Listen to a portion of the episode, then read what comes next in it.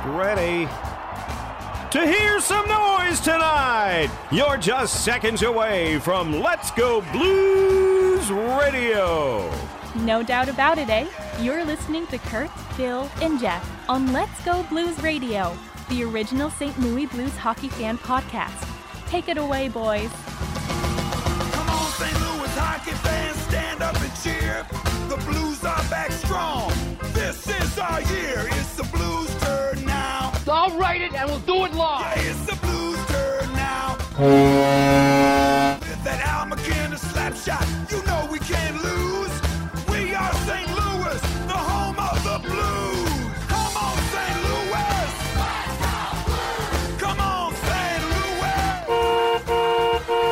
Come on, St. Louis. Let's do that hockey.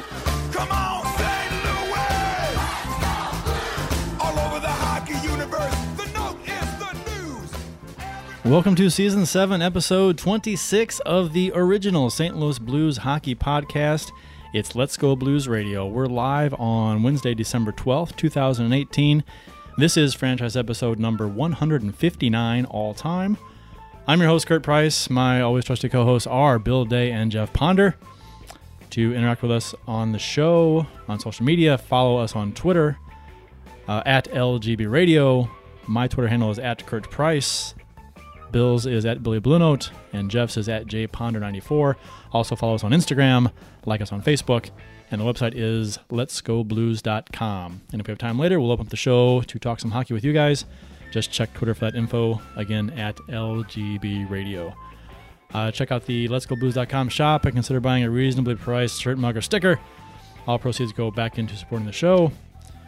And uh, I wanted to uh, go over real quick our, uh, well, to say thanks to the listeners, first of all, because uh, how the show has grown over the past uh, seven years and exponentially over the past, what, six months or so, uh, at least. So um, we, uh, when I first started, first thought about doing a podcast like eight years ago, uh, never thought it would get this uh, level of interest and listenership.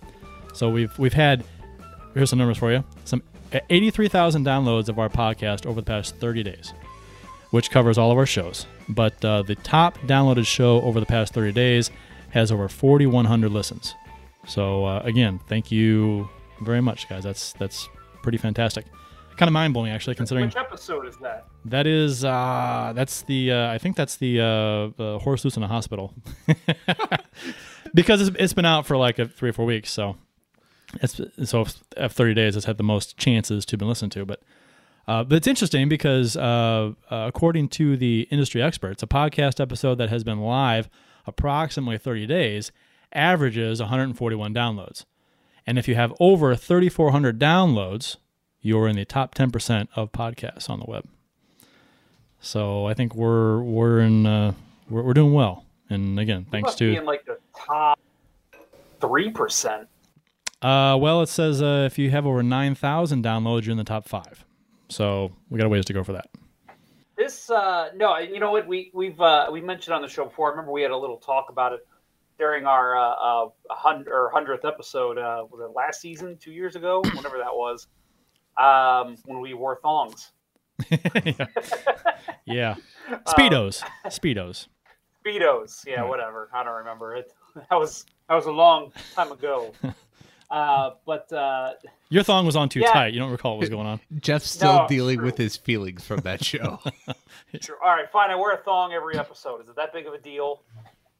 Uh, but uh, so no, we talked about it then, and and uh, yeah, we we've always said you know we started this podcast because there's just no blues coverage in St. Louis. That was uh, we started it the year Ken Hitchcock was hired, um, so we were kind of you know the the team started picking up then, and uh, it was nice kind of you know giving a little bit more coverage to our favorite hockey team, and uh, it as you said lately it's been booming, and I think a big part of that was the summer the Blues had, um, but then we've seen this team crumble in that time, you know, and, and I've even said to you, Kurt, I'm expecting these numbers to go down because who wants to listen to people talk about the Blues at this point? They're they're they're disappointing. There's no good coming from this team, but you know, at the same time, we're still getting the downloads. So uh, you guys are, are loyal listeners, and we want to thank you all for that, especially uh, you ones watching live now. Um, it looks like uh, we are already getting a request for our 200th episode to actually wear thongs. So that'll be uh, that'll be an interesting Yeah. one. You want to tune in for episode 200. We got ways to go. We got uh, what, 41 to go. So Let's just start doing one every Next just season? so we can get there quicker. Yeah, we'll get some. We got to warm up. We'll, we'll throw in a surprise episode, a thong, like a. We'll have any, so- the next episode's on a Thursday. It's gonna be a thong Thursday. Hmm. On 41, Thursday. I like it. 41 episodes to get into thong shape. right. So probably like a, a a calendar year from now, maybe a little more. Maybe post All Star game next season, something like that. That's a rough time of year to be in thong shape, though. It is really. It is. There's a lot of uh, eggnog being consumed. Yeah. Uh, Um, also, isn't it weird that the numbers went up during the summer when you guys weren't on? Yeah. Did you read anything into that? Um. Well, I, they the industry experts also said that the uh, the uh, for whatever reason, people tune in to uh, listen to crazy hosts. So that's uh, Oh, that. I, I started talking before I had something funny to say. So you should have waited. I just- I had- five seconds I- before you start insulting. yeah, I, I had nothing.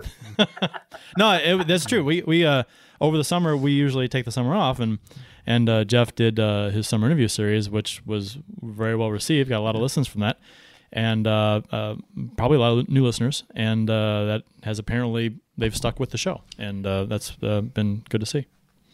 Yeah, and I will say I've already teased this before, but uh, I do have some things in the works for next summer already, and it's looking like it's going to be a long summer for Blues fans. so we should have plenty of opportunities to do what I'm planning. But uh, I think it's uh, I think it's a pretty cool idea, and I'm looking forward to it. So if you're uh, if you enjoyed that, I think you're going to enjoy what I got coming up next summer too. What a surprise! Jeff Ponder thinks one of his ideas is a pretty cool idea. It's really the only good ideas this show has. right? You're you're not you're not you're not wrong. You're not right either, but you're not wrong. So I'm not sure where that puts you, but I mean, I, it was my idea to bring in a very talented, attractive former goalie, and I mean, look at the response we've gotten from that. I mean, look Bill. at that guy. Yeah, just, I got nothing. uh, yeah. he's just so cute. Anyhow, the uh, official beers of episode 159. We should give away a beer to one of our listeners for the as a thank you. Can you do that legally? I don't think you can. Give away a beer? Probably not. Never mind. I don't, I don't think If- so. I think we'd have to be sponsored by by somebody, and beery? they would have to give. And they have to go to the Right. to the beery or the To- uh, to right, the to bar and uh, claim said beer yeah, with an ID. yeah. You know what I wanted to do, and I'm one thousand percent serious here. I found the Wayne Gretzky whiskey.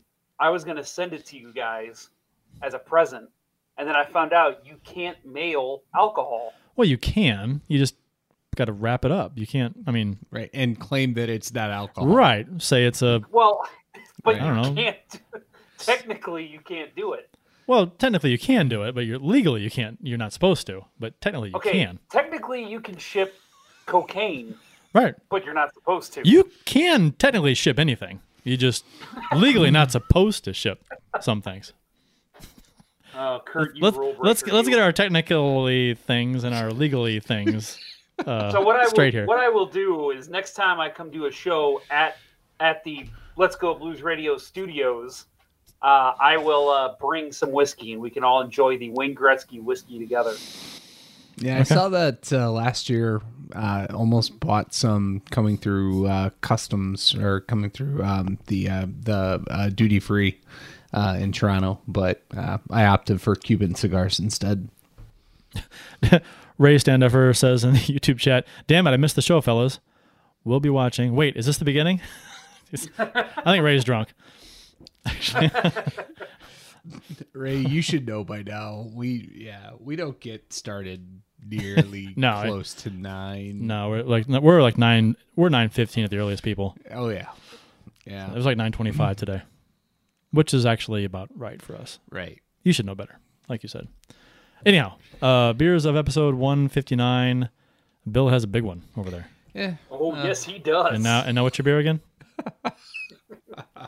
Ah, you're so funny. yeah. Um, You didn't tell me this was Thong Thursday.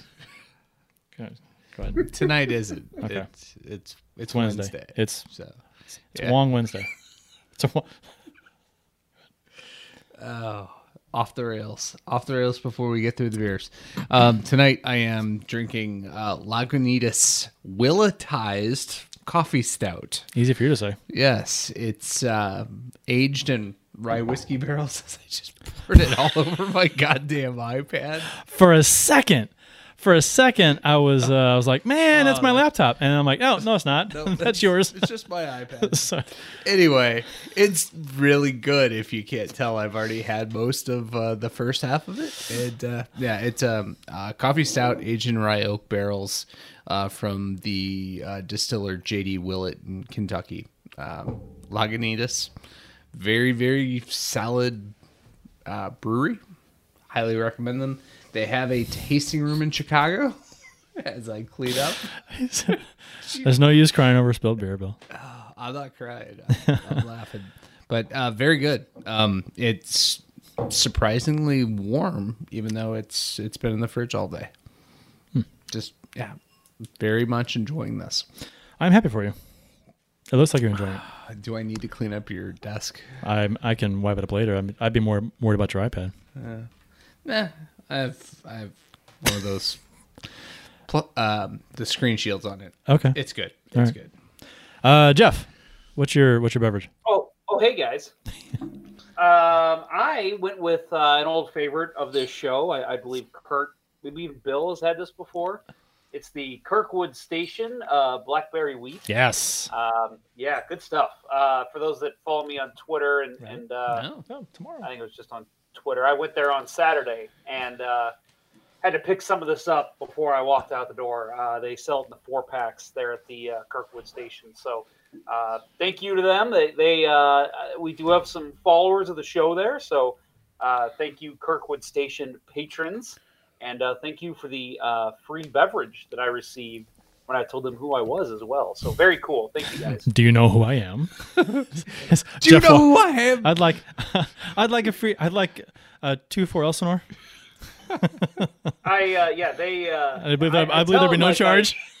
I tell it like I walked in and everybody was real nice to me and I acted nice, but it was really I just walked in and said, "Give me my goddamn free beer. I pitch your goddamn beer all the time." That's really what happened.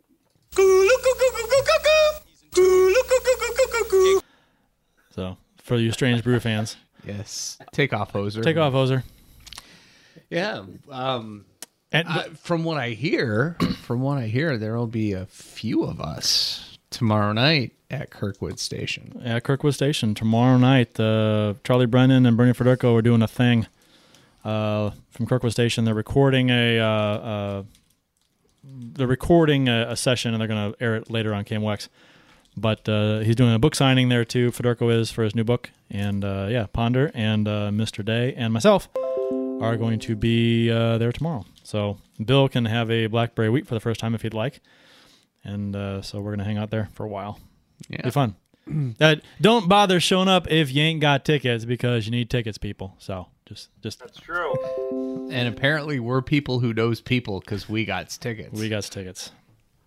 We've got tickets. Yep. Thank you, Mr. Brennan, for the tickets. Thank you, Mr. Brennan, for the ticket. Yeah, for giving us free tickets, Good which I think, which I think everybody could get. But We're gonna Thanks, act like we're Charlie. insiders, though. right. Thanks, Charlie. I was talking about dope, Charlie. um, that's an inside joke. Bill got it. um, my my beverage is the uh, Berry White Ale from Four Hands in St. Louis, uh, in collaboration, a collaboration with Schnucks, Schnucks Markets, and uh, so it's it's a it's very uh, berry-y, hence the name. Um, it's a little, it's not really my thing. It's purpley. It's very purple. It looks like a purple hooter. If you guys have ever had a purple hooter mixed drink, it looks identical yeah.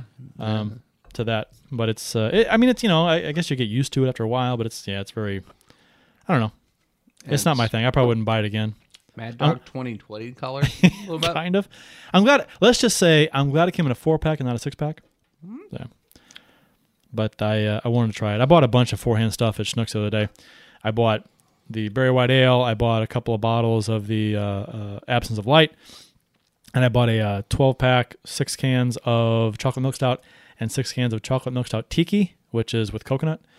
And then I uh, bought the uh, four, uh, four hands chocolate milk stout gooey butter cake, which Bill and I are finishing off here tonight. Yeah. and Bill's done with his. I still have mine to go.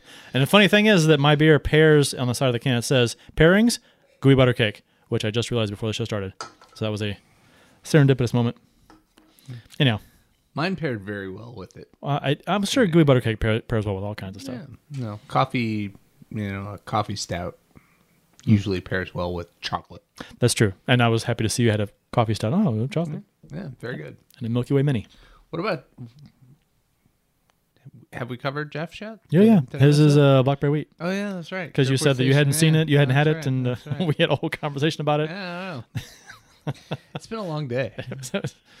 I can tell. Bill's been hanging with uh, Jori Lehtera at the casino this morning. No, I Right? no no. I took I You're part of that underground uh, finished that, that Coke. Coke uh, thing he's got going on. Yeah, Yeah. no no. I uh Whatever happened with that? I mean, nothing. I I don't know. I I don't I don't follow any Finnish reporters or really ask- any Philadelphia people. Should have Steph anymore. Driver. Uh, Yeah. Whatever happened with that, Yeah. if anything. Yeah, we could do that. I guess not. I nothing. mean, I, I would I would hmm. imagine that means that the whole investigation is Finnish. Hmm. Hmm. Anyway, today in Blues history, courtesy of the at STL Blues history Twitter account. December 12th, uh, 2018 is today's date, so 1974.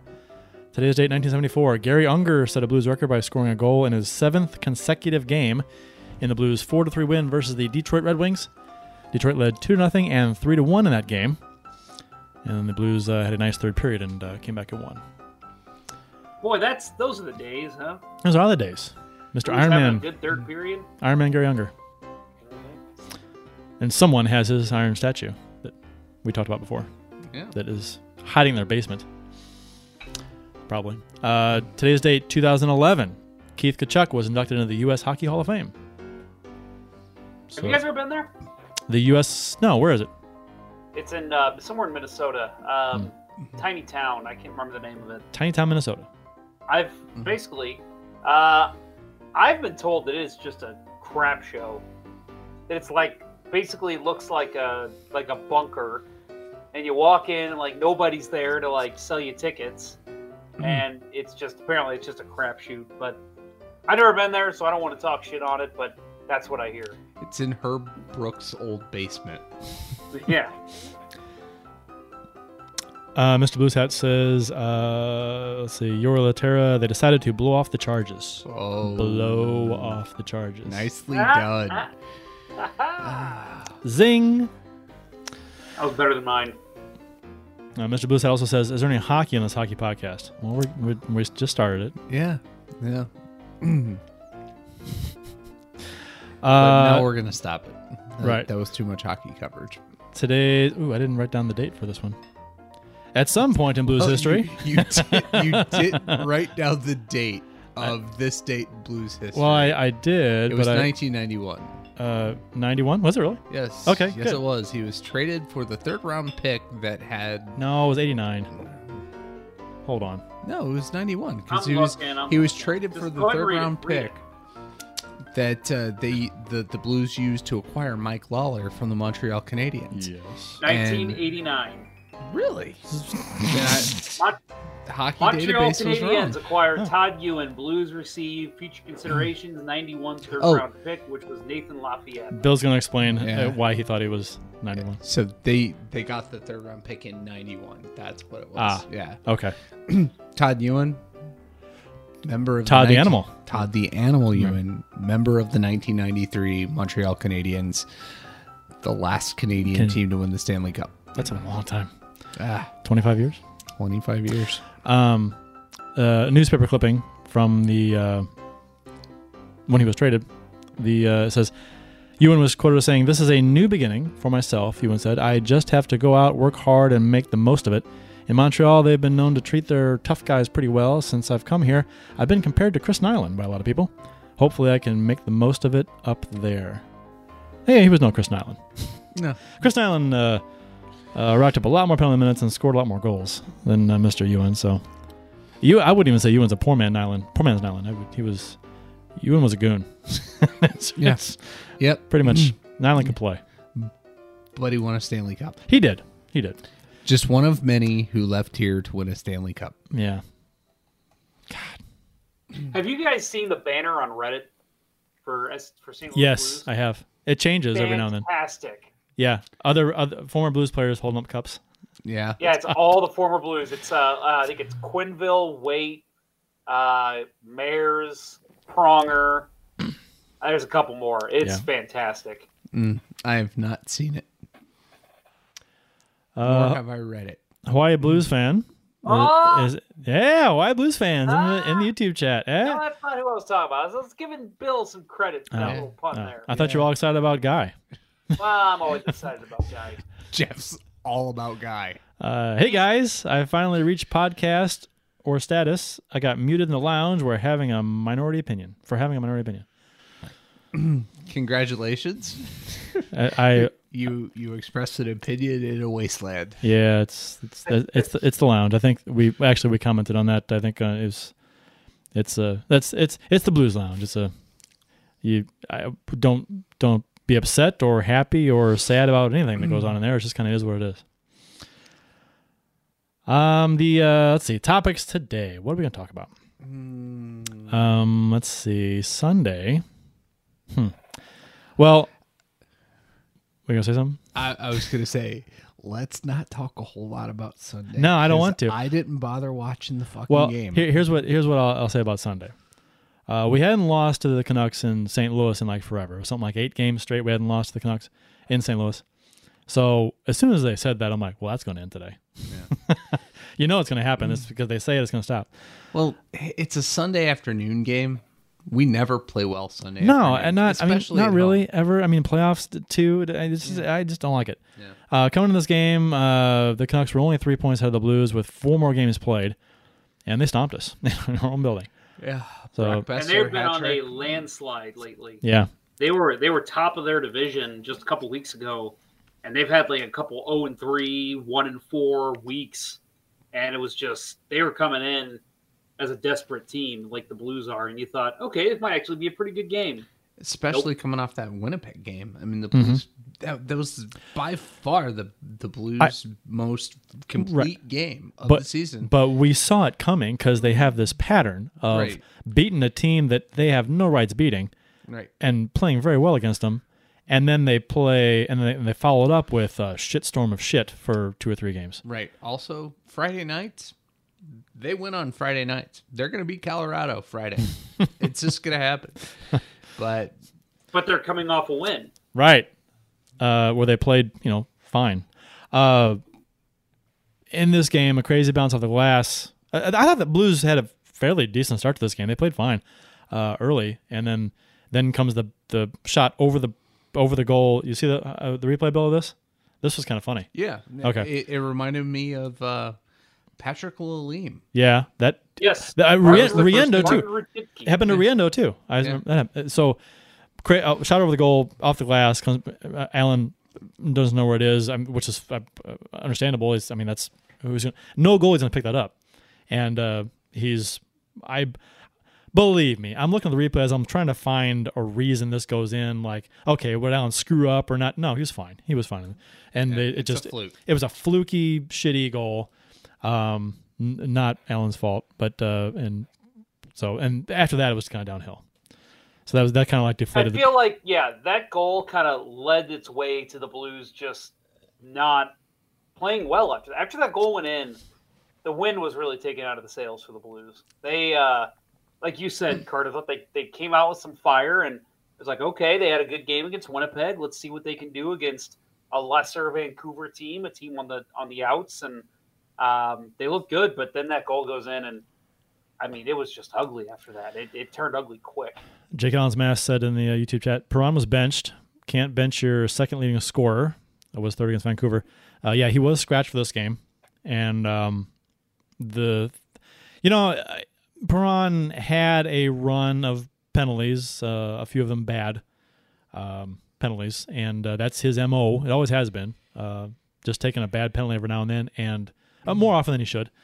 And uh, he, I, I, I mean, I don't, I wasn't keeping track of him, but I thought he had done a good job, a fairly good job of of staying away from the bad penalties this year so far. But uh, recently, he had taken quite a few, so uh, that you know, was one of the reasons why he was scratched. But I didn't like it, to be honest. I mean, he is a point producer, and I mean, So I thought I thought that um, he had started showing a few signs of of stagnation. He, he wasn't he wasn't moving his feet as much as he he had been, but to to his credit, the penalties primarily weren't offensive zone penalties, which has been the problem with him.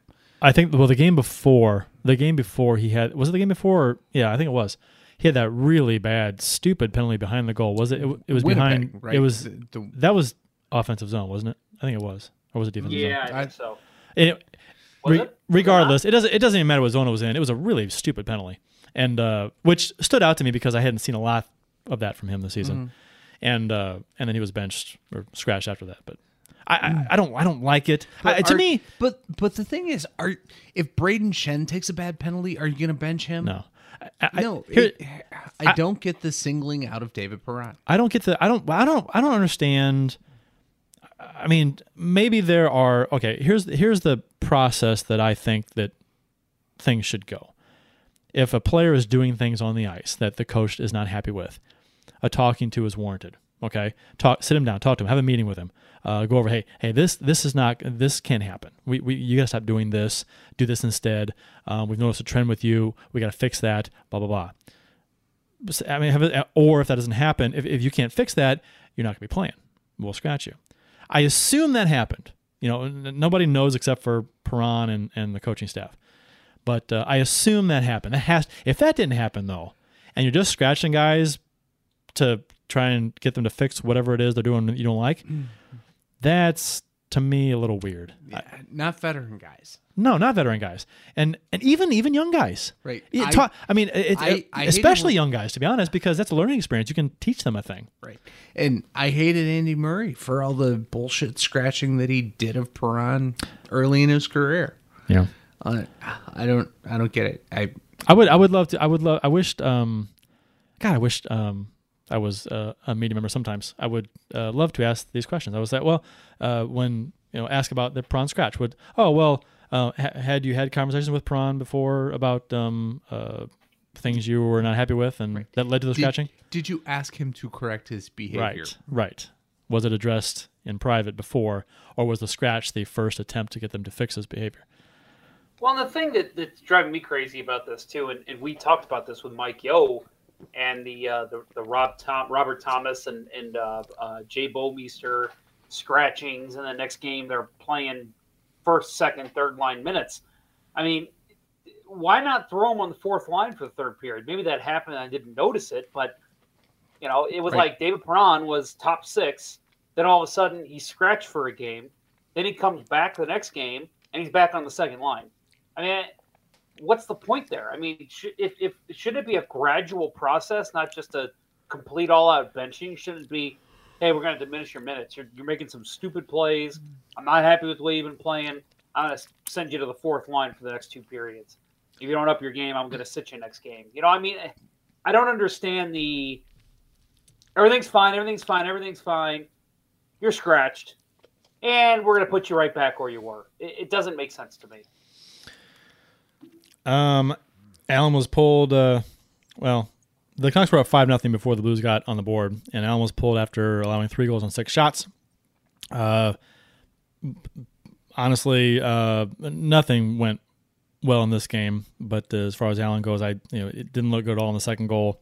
Uh, could have probably had the third one. Uh, that was stoppable. Um, so the pulling was warranted for a couple reasons because I didn't think he looked particularly good and then uh, uh, to try and give the team a jolt, but that didn't work.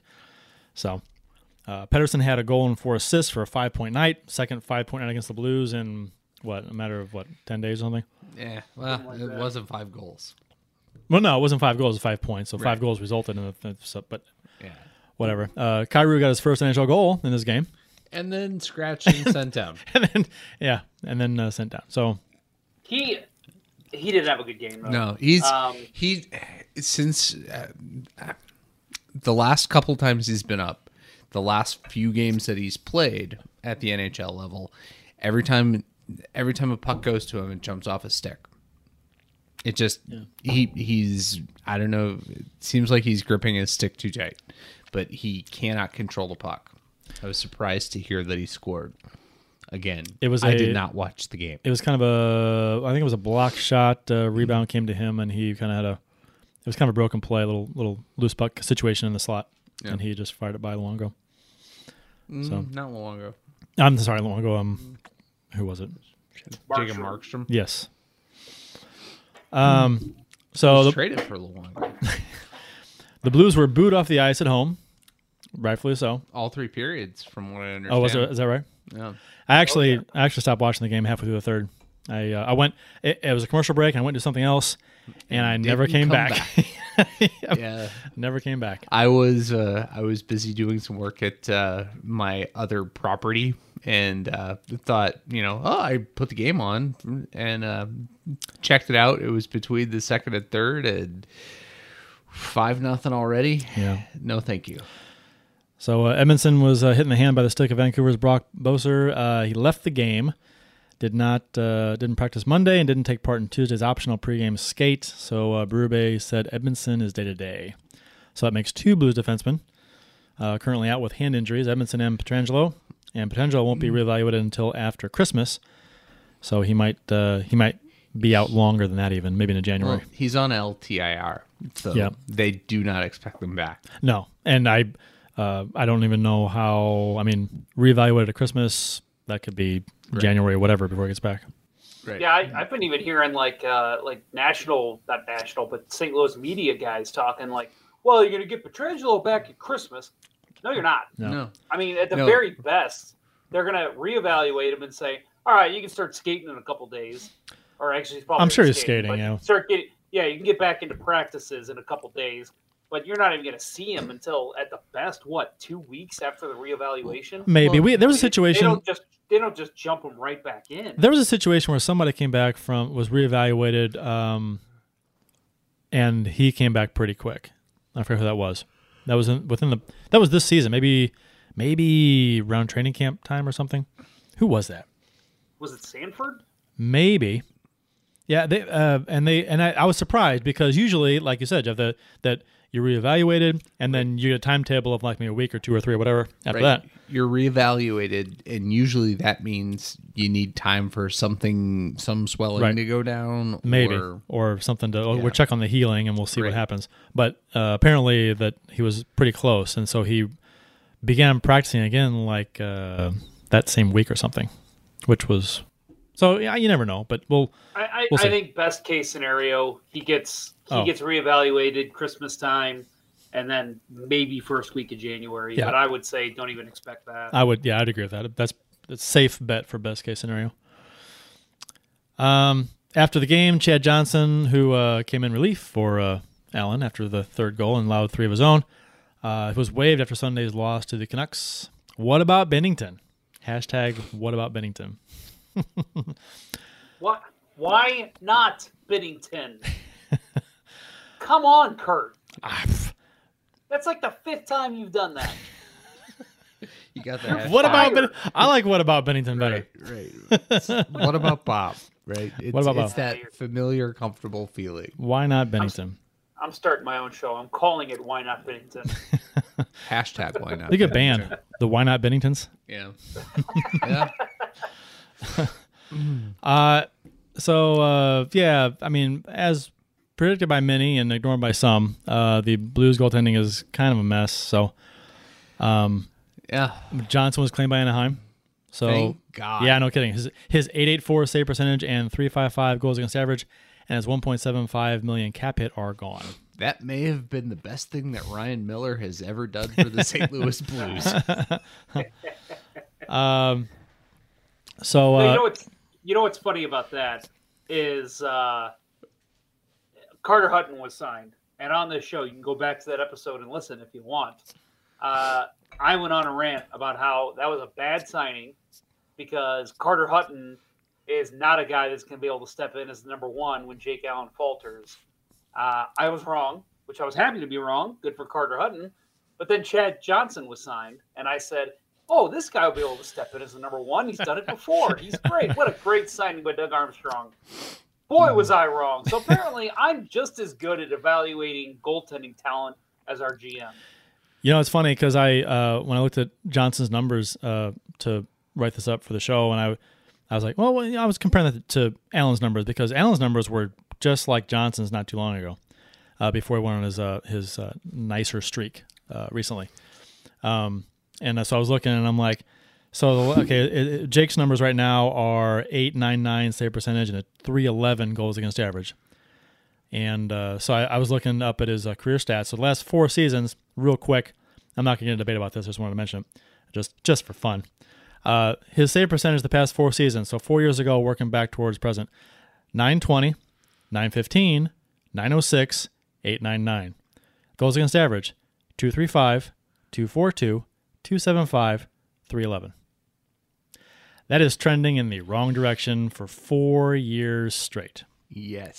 So anyway, uh, I don't know. I don't know what people are uh, seeing, what certain people are seeing, but uh, and and again, to give Allen credit, recently he has been a lot better recently. The past eight nine games.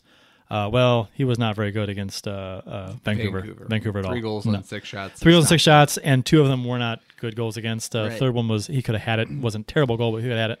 And well, we, the, the problem to... that we see with Jake is that uh, he get again. We mentioned the the first goal against that that just bad. Yep. Unlucky break goal that broke him. It broke him. It broke the entire team. It shows how fragile he is and the entire team. Sorry, Allen apologist. I'm wanting to speak to everyone on this team, not just Jake Allen.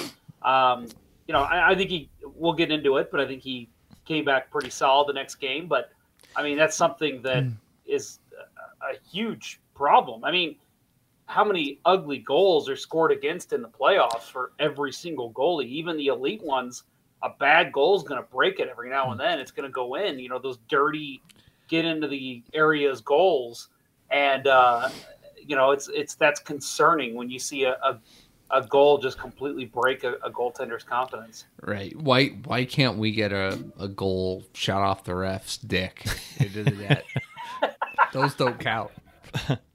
It, it's consistency. It's the inconsistency that that is the issue. Right. He'll have stretches like he has had recently, and then on stretches like he did to start of the season. Right. It's Remember just, that one time he won us a playoff series? Yeah, yeah, yeah. What two, two, three years ago? Yeah, that was that's his uh, that's his legacy. Yeah. well, it's it's funny too because I mean, every time he goes on a stretch like this, and maybe not so much anymore for me, but you know, I mean, eh, how many times has he gone on a stretch where he just looks like he belongs among the elite NHL goalies, you know, maybe top ten NHL goalies, mm. like he's been on relatively recently. And so many people still think, and, and even me to a certain extent, because I'm I'm trying to be an optimist with this team. How often do you say, maybe he found his game, maybe he can keep yeah. it together, maybe this is the Jake mm. Allen. But but the minute you start thinking mm. that that's the case, and I think Brent Johnson did this to us too. the, the minute that he starts playing that way and you start believing, you know what? He figured it out. The next game, he has one of the worst games we've seen in a while. That's true. He shoots the puck right into Steve Yzerman shin guard, right in the net. Yeah. Don't. I'm. Uh, I'm getting That's... asthmatic. Jeff's getting angry. Yeah. I, that's true. That's true. Just just when you think, okay, how many times? Yeah, and like you said, how many times have we done that? Over and over mm-hmm. and over and over again. Oh, maybe he's figured it out. He's been good for a handful of games now, and then it goes the other way again. Yeah. I don't know. I, I, there was a, a, point last week, you know, when the the Flyers were coming off a seven to one loss, that I felt like, you know, is it really that crazy to think that you know if if there are two goalies in the league that need a change of scenery, it's Brian Elliott and Jake Allen, and could could that just happen? Could we see what could, could, could that happen? But then I remembered that the Flyers fired Ron Hextall. And, Right. So yeah, we're not. That is less We're not likely. getting any more uh, Jori Lehtera for Brayden Schenn deals. might might I might I say too that the Four Hands chocolate milk stout gooey butter cake Uh-huh. is really fucking good. Oh, yeah. It is Yeah. good. Notice I don't have any of mine left. It is really. I mean, I have I had it before, but I'm eating it now with the with the perfect pairing for my beer, and it is Mr. Blues hat. Uh, forget that Bud Light orange thing I suggested a while back. This the the Four Hands chocolate milk stout gooey butter cake. That's where it's at. It's really good. Uh, where Available you, at uh, Schnucks find that Markets. Schnucks available at Schnucks Markets. Um, they uh, work together with Four Hands and they have it there. Now I don't know if it's still there because uh, I bought one a couple weeks ago, and then I went back just a few days ago, and they had one left in the "Oops, we made too much" section. You know, the clearance area for bakery baked goods, and they had one left there. So that was in the Schnucks in Edwardsville. So maybe your Schnucks may have made more or have more. I don't know, but I'm gonna have to go look. I might even go after our show's over. Mr. Blues Hat says at least it sounds more manly. I wouldn't say gooey butter sounds manly, but I'd say it doesn't sound manly at all. It sounds it's it's neutral. maybe I don't. Maybe a little more Says- girly. Hey, Says the guy who was drinking banana rum a couple weeks ago. yeah. Banana rum. Ah. Probably I don't good. care Sounds what you say. That's a hell of a drink when you mix it with Dr Pepper. Oh, I yeah. I've had uh, the banana bread beer. That's pretty good. Oh, that is good stuff. I like that too. It's uh, who makes that? Oh shoot. Um, it's a guy's last name. The brewery, I think. Uh, Mr. Blue Hat says, "I mean, gooey butter cake is way manlier than orange. Oranges. Eh, It's better than Bud Light. The fact that it's got- Anything Bud Light. The fact that it's got chocolate milk stout in it makes it more manly. Okay, I'll give you that. Wells was it Wells? Wells, yes, Wells. Um, I had it on the show once. It's good. I good it. stuff. Yep, Yeah. for sure. Uh, like we talked, Binnington has been called up. He played one game in the NHL in his career in 15-16. He allowed one goal on four shots in 13 minutes played in relief, uh, which gives him a 750 save percentage and 469 GAA, based on literally almost the smallest sample size you'll find for an NHL player. Yes. Yes. And uh, if memory serves, that was the Oilers that he got his chance against oh God, I don't know. at uh, at Edmonton. And uh, yeah, it was a uh, it was a bad game all around. Was was that not a breakaway goal, if I remember correctly? I want to say it was a breakaway and he didn't move. He pulled a Jake Allen on it. He got strong, had his weight on the wrong leg. Yeah, yeah. Uh, his Jake. uh, so Binnington stats in San Antonio have been pretty good. He is eight four and zero with a 13, uh, 13 games played, twenty nine goals against with a nine fourteen save percentage, and the uh, the San Antonio Rampage website doesn't list goals against average for goalie stats. How stupid is that? Do they expect me to do math? 'Cause I don't want to do math. Fuck No. that noise. They they Yeah. they expect you not to care. Uh, So uh, I, I wanted to say too that with with Jordan Binnington, it's weird because I don't know. He's kind of the guy that that everyone's casted off and said, you know, okay, this guy's a career AHLer, but it, all he does in the NHL is he, he constantly has been putting up good numbers. It's uh, you know, I think at this point, if we would have said, okay, the Blues are losing a goalie to injury or uh, they waive one or whatever, the one called up is obviously going to be Ville Husso. But Husso is not, I mean, granted that the, the Rampage have not been a good team either, but um, Binnington's been the one that's that's really kind of taken hold of that starting job in San Antonio. And uh, doesn't that it's- suck? it's- I mean, uh, the goaltending Yeah. up here is like a big, huge question mark, and the goaltending there is like the opposite of what you expected it to be. It's just kind of a mess organization wide. Yeah, and it's it's a it, it but it's weird because it, it makes you kind of say like, well, shit, maybe we have not been giving Binnington the credit that he deserves. Maybe I mean we saw him up here, like you said, the the, the smallest sample size you could ever see in an NHL goalie, and and he didn't look good. But that was one game. It was his first game, and it wasn't even a start. It was a, a relief appearance. Uh, so you know, I mean, what what you know, Bill, you're sitting in the stands and Blues say, uh, Bill Day, please come down and put your goalie pads on. We need you to play. Yeah, I mean, it's going to completely shell shock you, and you're not going to play as well as you possibly could in goal. So I think I'm interested to see him play. Uh, why not Binnington for the next game, if you ask me? Uh, or what about Binnington, as Kirk would say? Uh, I, I'm excited to see him. I, I want to see him get in the game. I want to see how he does. I want to see his composure.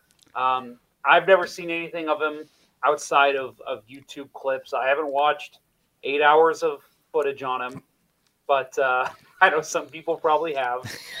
Uh, I don't. I, who are you talking about? I don't know either. Uh, but yeah, so I'm excited to see him play, and and uh, and I'm going to close my remarks here with why not Binnington? Yeah, I'm anything but what we've seen so far. I mean, the the, the Jake Allen performance against Winnipeg was was solid. He he made several very good saves, but the season to this point has He is a professional goalie. He is capable of making those saves.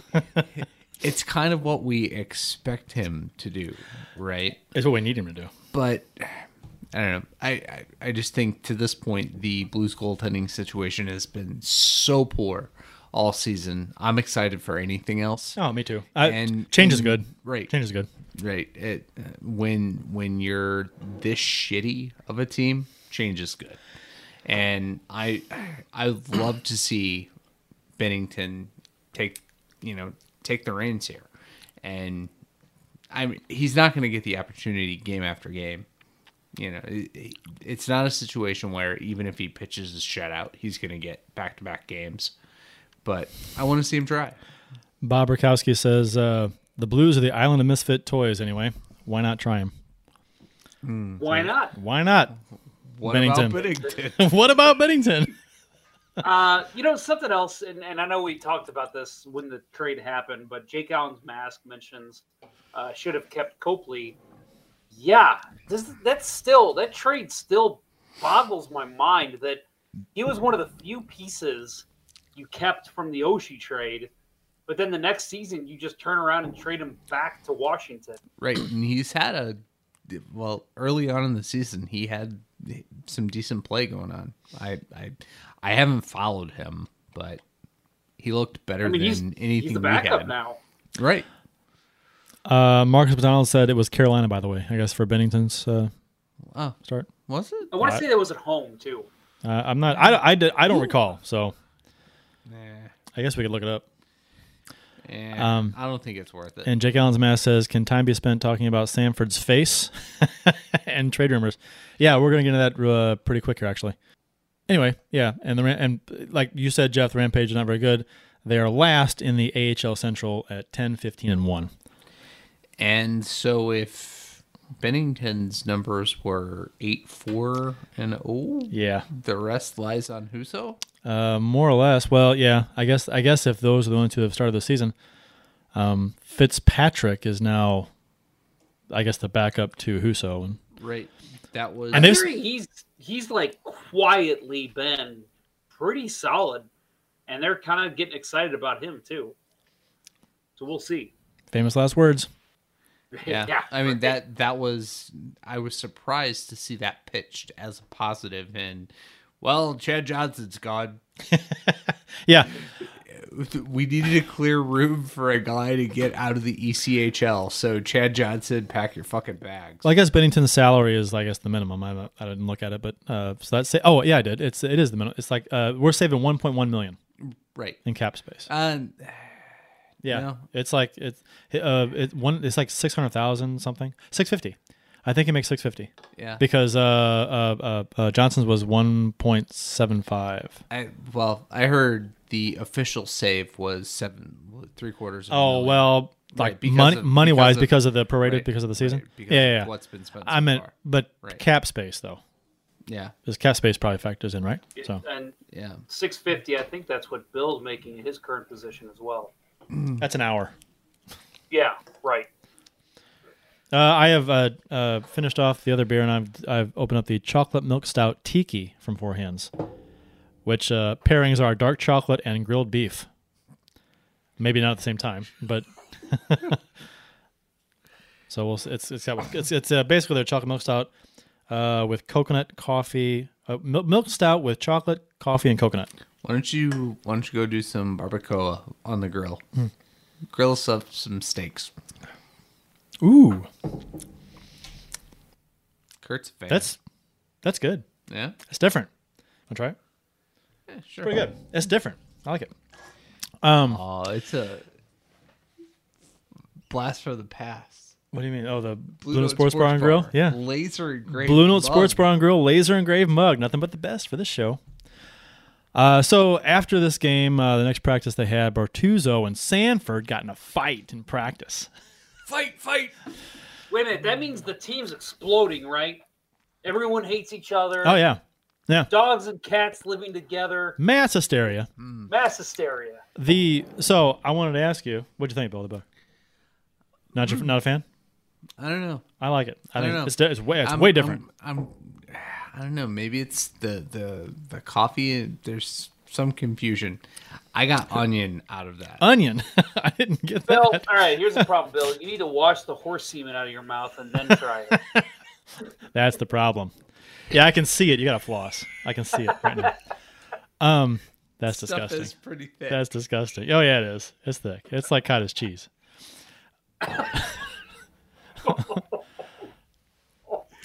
anyway, so Bortuzzo and Sanford finds him.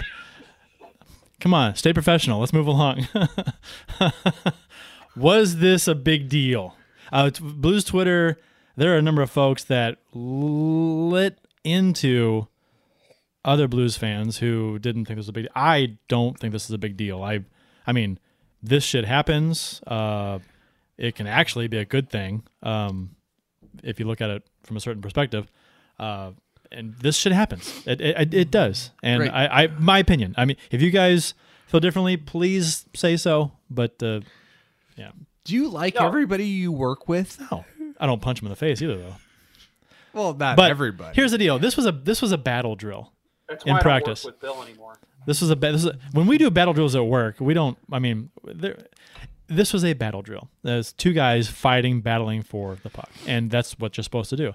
It it and players are pissed. They're frustrated. They're stressed, and it got out of hand. And rumor has it because the the video that uh, KMOV had, uh, and this is the big deal too because this was, was- on video. it was video of video. Yeah, it was. That was bizarre. That was funny. Um, but maybe he wanted to get out there right away, and it wasn't. I don't know. But he, this happens, and you hear about. You usually hear about it, you don't see it. But this time there was video, so I think it it took on kind of a life of its own for a day and a half or whatever. Um, made the news.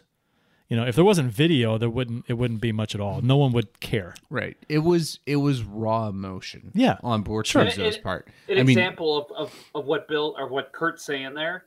David Backes and Vladimir Tarasenko got into it a couple of years ago. Yep. Didn't blow up nearly as much as this one did. No, because because no, there wasn't video. no. yeah. and and that, and that's that's an even bigger thing because Backus, who can fight, was taking on your your your all your number one all star uh, scoring player. That's like A- And a captain. yes, yeah. So that that was a much bigger story to me. Um, you know, your captain trying to put a beat down on your your your number one scorer a couple years ago. So uh, this, this to me was, and not to downplay what kind of guy Sanford is, but um, I like Sanford. Uh, but uh, this this is not a big deal. People went off about how the team is falling apart, the world is ending, and and uh, I'm like, chill out. Uh, I, I think people that say this are like, they have not been a part of a hockey team ever. I just that's been like I, I it- hockey. It's we. It's a weird uh, dynamic, and I don't think some people understood it. Okay, let, let me I- ask I- Bill. Let me ask you. Okay. You you um seriously, how many people do you work closely with at your company? Like, would you say you you see every day, you talk to every day about your what, whatever it is you do? Um, I I work in a pretty pretty small um kind of tight knit group. Um, you know, I I would say uh, seven seven close people. Okay, so seven close people. All right, and I'm not going to ask you this question because if in case any of them listen, I don't want you to have to give an answer here. Let's say one of those people you don't like. So one out of seven you don't like.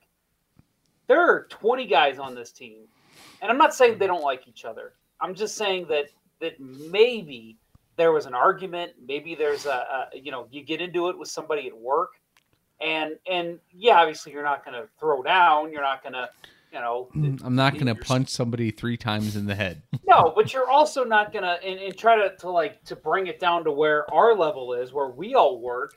Um, you're also not gonna to stand up at your desk and just say, "Hey, man, fuck you." You know, I mean, that's you don't do that. But when you're heated and you're mad, what you do is you walk away, you ignore that person. You can't do that in a hockey rink. You can't do that when you're in practice. So when you have one or two people that are pissing you off, especially in a battle drill, there's nothing you can do. You just it's just it's emotion. It's heated. You're Right. Pissed It's- off. Your it's- team's not playing well. It's frustration. And plus, Yeah. plus, and plus, fighting is a part of the game. I, I- I mean, Yeah. not not in practice generally, but you see, you hear the- the people, uh, you t- teammates will fight in training camp. I mean that that happens every year. Uh, the, the the I mean, you, you guys battling for a roster spot. I mean, look at Carl Racki and Dean Youngblood. Right, but they weren't on the same team though. they were in training. Oh, that's camp. right. That's right. They were. They were You're right. training You're. I stand corrected. Yeah, that's right. That's a good point. Um, uh, no, and, and I, I actually uh, I really liked what Art Lebeau said, and, and it was true from from all reports. Uh, he said shortly after that video was released, you know, I bet at this point, uh, Robert Bortuzzo and uh, Curtis or Curtis Sanford, Zach Sanford, have uh, have already talked things out, and they're probably sharing a beer right now. And he's right. I mean, I, I again, I say this every week that that I'm I've never played at the level these guys have, but I've literally got into it with a teammate on the bench during a game to where a referee stopped play, yelled out to the owner of the rink and said, What the hell do I do here? And, you know, you got two teammates fighting on the bench because we were pissed off about a play and I was yelling at him. He was yelling at me and I took a swing at him. I got pissed. You know, this is when I was 21, 22. But guess what? Fucking later that night, we went out for a beer together. And we laughed about it. Mm. Oh my god, what the hell? We were, what what idiots we were being. You- it's it's part of the game. It's emotion. It's you, you think about how much testosterone, how much adrenaline is going through you, even in drill at a practice. I mean, it's you can't control it, and sometimes your emotions just take over. It's it's not hatred. It's not bad blood. It's just It's, it's very anger. true. It's frustration. I, I once yelled at Kurt in the middle of a game, shut the fuck up. yeah, more than once, I think. I've heard that from a number of people on my team. but I it was it was in the middle of a play and um I was I was complaining to the referee, wasn't I? I was, No, you were you were telling me to Oh. tone it down. yeah, yeah. Which Which I do often, which, actually. Which tip tip if you are ever engaged in a uh, sporting event calm with down, me, calm down, you do not tell me to calm down. simmer you down. do not try Simmer to down. de-escalate. You let me work through it, whether that involves me slashing somebody, punching somebody. Let me work through it. In- Otherwise, it's just going to infuriate me, and I'm going to tell you to shut the fuck up. In short, this was not a big deal. It was not Uh, in, in the in a sense where people are making out to be. right. Um, I I don't like the fact that a teammate punched another teammate repeatedly in the head. I. I, I don't like that either, but I, I would rather it be a you know uh, a jersey tugging, you know, not not. I don't think- house rights. I think in, a, in an ideal situation, you'd never have a fight in practice. That's I mean, but but you know, it's not a it's not an ideal situation. right. It speaks volumes about where this team is. Sure. And it, and like I said, uh, this situation, the fight has a much greater chance of being a positive than a negative, in my mind.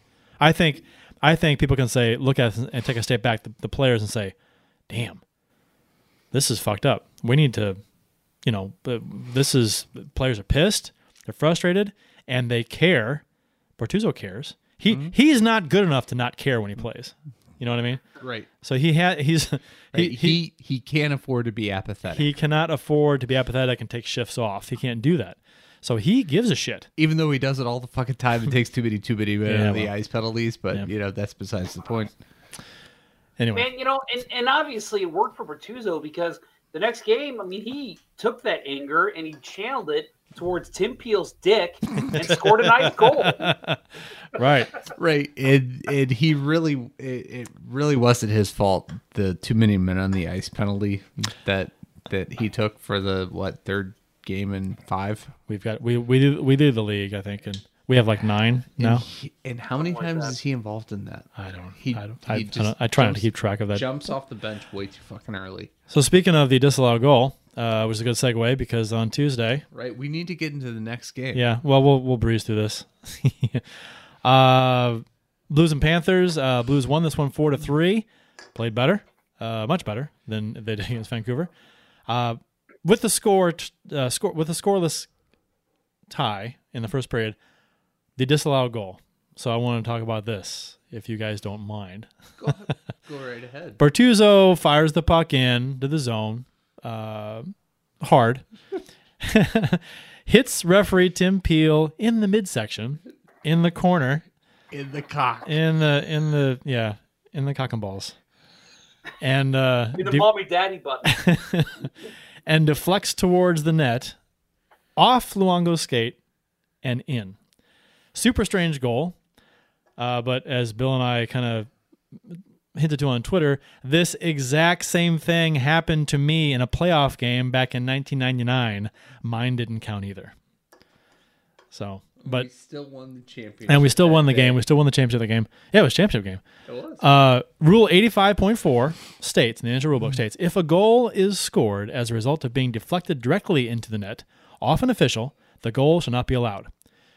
Okay, so since the puck didn't go directly into the net, as it went off the long goal first, by rule, should this goal have counted? the Uh, key word here is directly. yes. It did not go directly off Tim Peel's dick into the net. It went directly off Tim Peel's dick into Roberto Luongo's pad or skate, and then into the net. Mm-hmm. Therefore, it should have been allowed. Technically. So yeah, I so agree. my my thought was the exact same as Bill's, and, and I still feel that way. I think I think you're going to see the the NHL rulebook changed uh, uh, because they've they've had the situation now where they have to go in and reword because directly is not really. It should be worded as directly or indirectly, the way I see it. Well, here's the deal with Uh, that though. Um, if if it goes off Tim Peel and to a Blues player in front who redirects it past Luongo, that's indirectly. Goal. I think you have to establish possession at some point if you're going to reward it. You know what I mean? Well, so so I'll say that that I have a friend that's a, a, uh, a certified USA hockey referee, and um, he did kind of clarify this a little bit. He's a part of a uh, he's part of a, a I think a referee group on Facebook, and uh, somebody actually did kind of break it down pretty nicely. I'll, I'll read his response uh, word for word here, and this this was today, so a little bit of um, clarity for me on this. He says, "quote."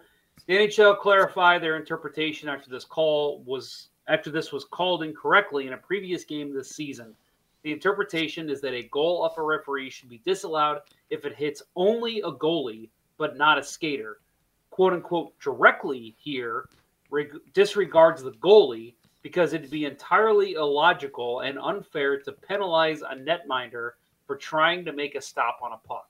So at the end of the day, I think this needs to be rewarded still. I think that, and, and he agreed. He said, uh, my, my friend, he said that uh, this will be uh, probably something they'll review in the off season to reward it so there's no gray area there.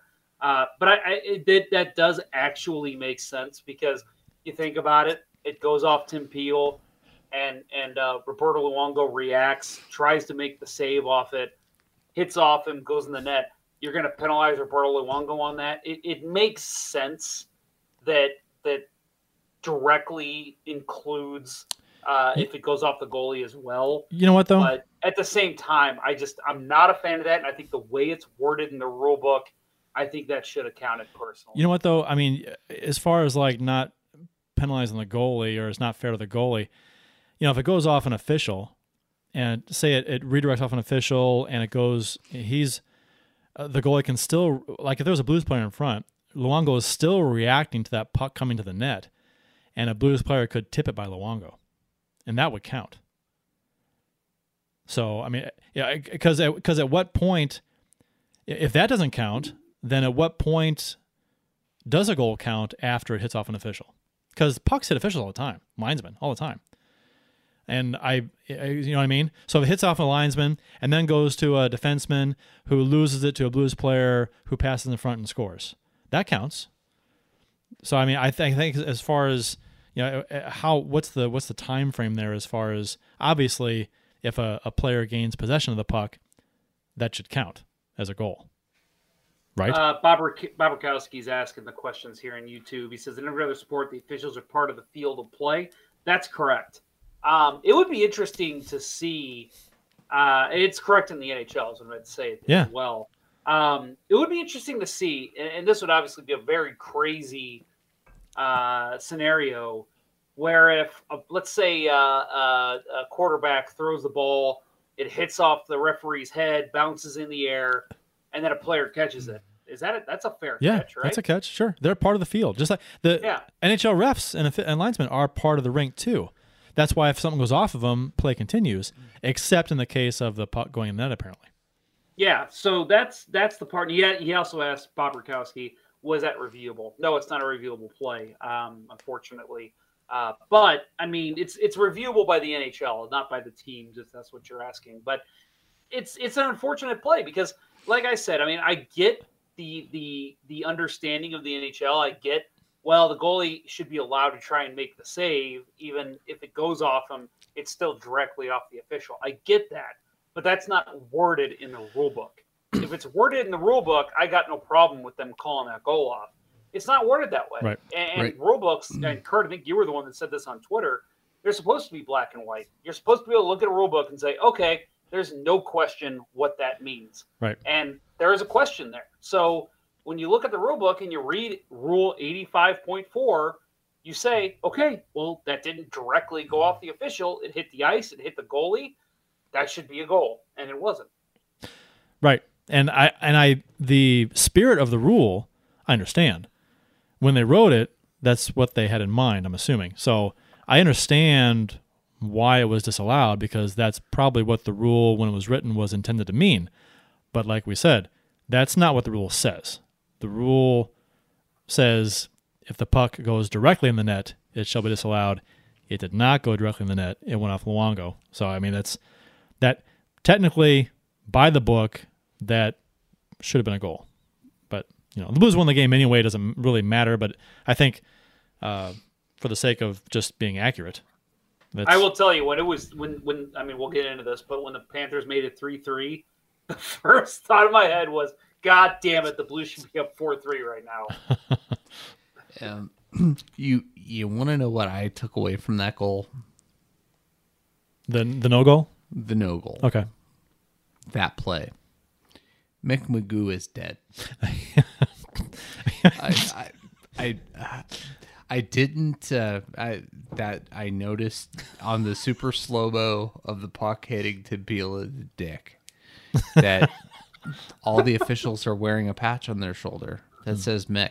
I didn't catch that. And yeah, so I looked it up, and yeah, uh, former NHL referee Mick McGeough uh, passed away November 23rd. Uh, he uh, had a stroke um, mid November, and they found blood clots that they couldn't fix. And yeah, unfortunately, he passed away. All right, I thought He- you were making a joke. I had no, No, idea no. you guys didn't know that. No, I I didn't No. know it, and it's uh it's terribly sad. Um, I I despised McGeough as an official the last couple of Yes. years of his career. I thought he was the laziest guy. He in a Blues versus Ducks game towards the end of his career. He this was after the NHL had brought in the uh, the microphone where you have to announce you know, St. Louis 25, two minutes tripping. McGeough actually said, that guy, two minutes roughing. It was, yeah, I, I, I was incensed and I actually tweeted at the NHLOA and said, this guy's got to retire, and, and now I feel terrible. he, he the if if you uh, if you go to the NHL NHLOA website and uh, read about it, there there are a couple of tributes on there about him, and he's he was a beloved character, and uh, yeah, it's sad sad to to learn that, but NHL Officials Association, I guess. Yeah. correct. Yes. Yeah, I, I mean, I was never a fan of it, McGeough either, but I mean, I, I saw an interview the other day with uh, uh, Paul Stewart.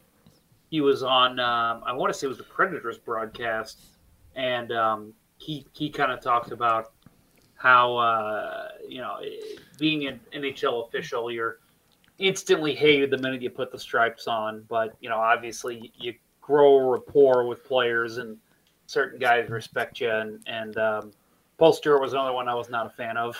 Uh, Yeah. Kerry Fraser, that's another one.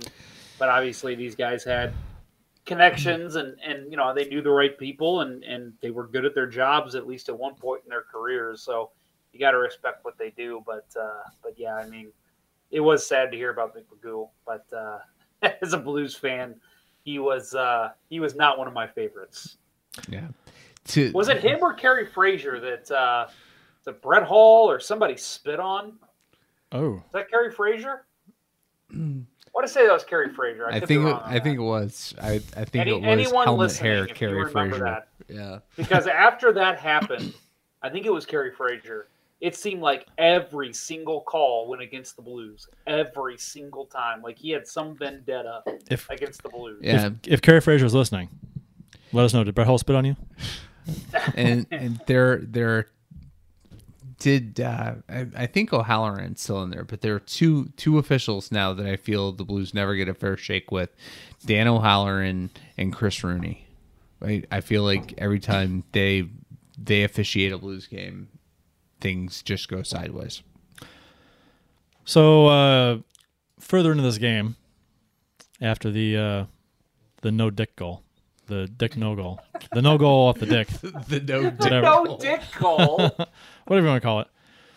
The uh, we're far enough from the is, show. I it, can, is it a no dick goal when Sidney Crosby scores? That's a lot of dicks. Dick, dick, dick, dick, dick, dick, dick. It's late enough for the show. We can say that. It's after ten thirty.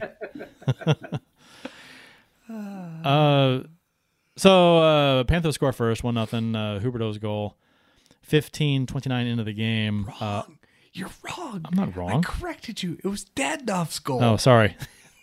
it was That's right. That's right. That's right. That's right. It was a great setup by Jonathan Huber. It was right. Right. Right. Kurt's, Kurt's off his own little world. He doesn't listen to us. I'm on my second He's, break. he's up So, here, Bill. I didn't We're like way down here. I didn't see that that correction. Um, but yeah, it was a great pass from Huberdeau. Yeah. Yes, it was. I have it later on in the notes here, but um, a nice counter by Florida after the bad turnover by the Blues. This Well- it was Parayko up to Steen. So, uh, people were actually uh, Florida's broadcast. They blamed Parayko for the turnover.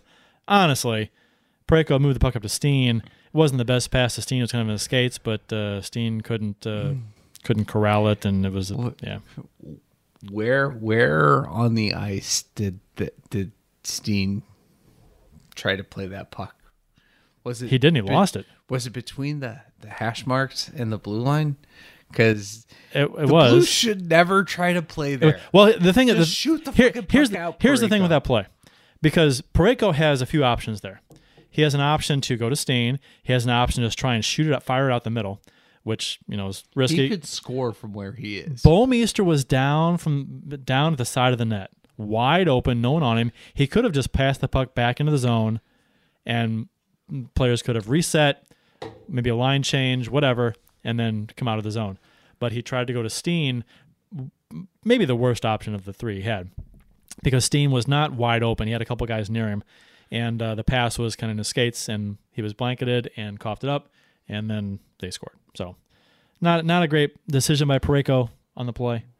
Um, Well, well, not, Not a great to cut display of skill any by slack here Steen. because No, it was a no. bad decision, like you said. But um, that type of play, it happens a lot where where a defenseman will try to fire it up to a forward, thinking he'll, you know, okay, this is a good shot here. He'll, he'll work it out. He's a skilled guy, and it doesn't work.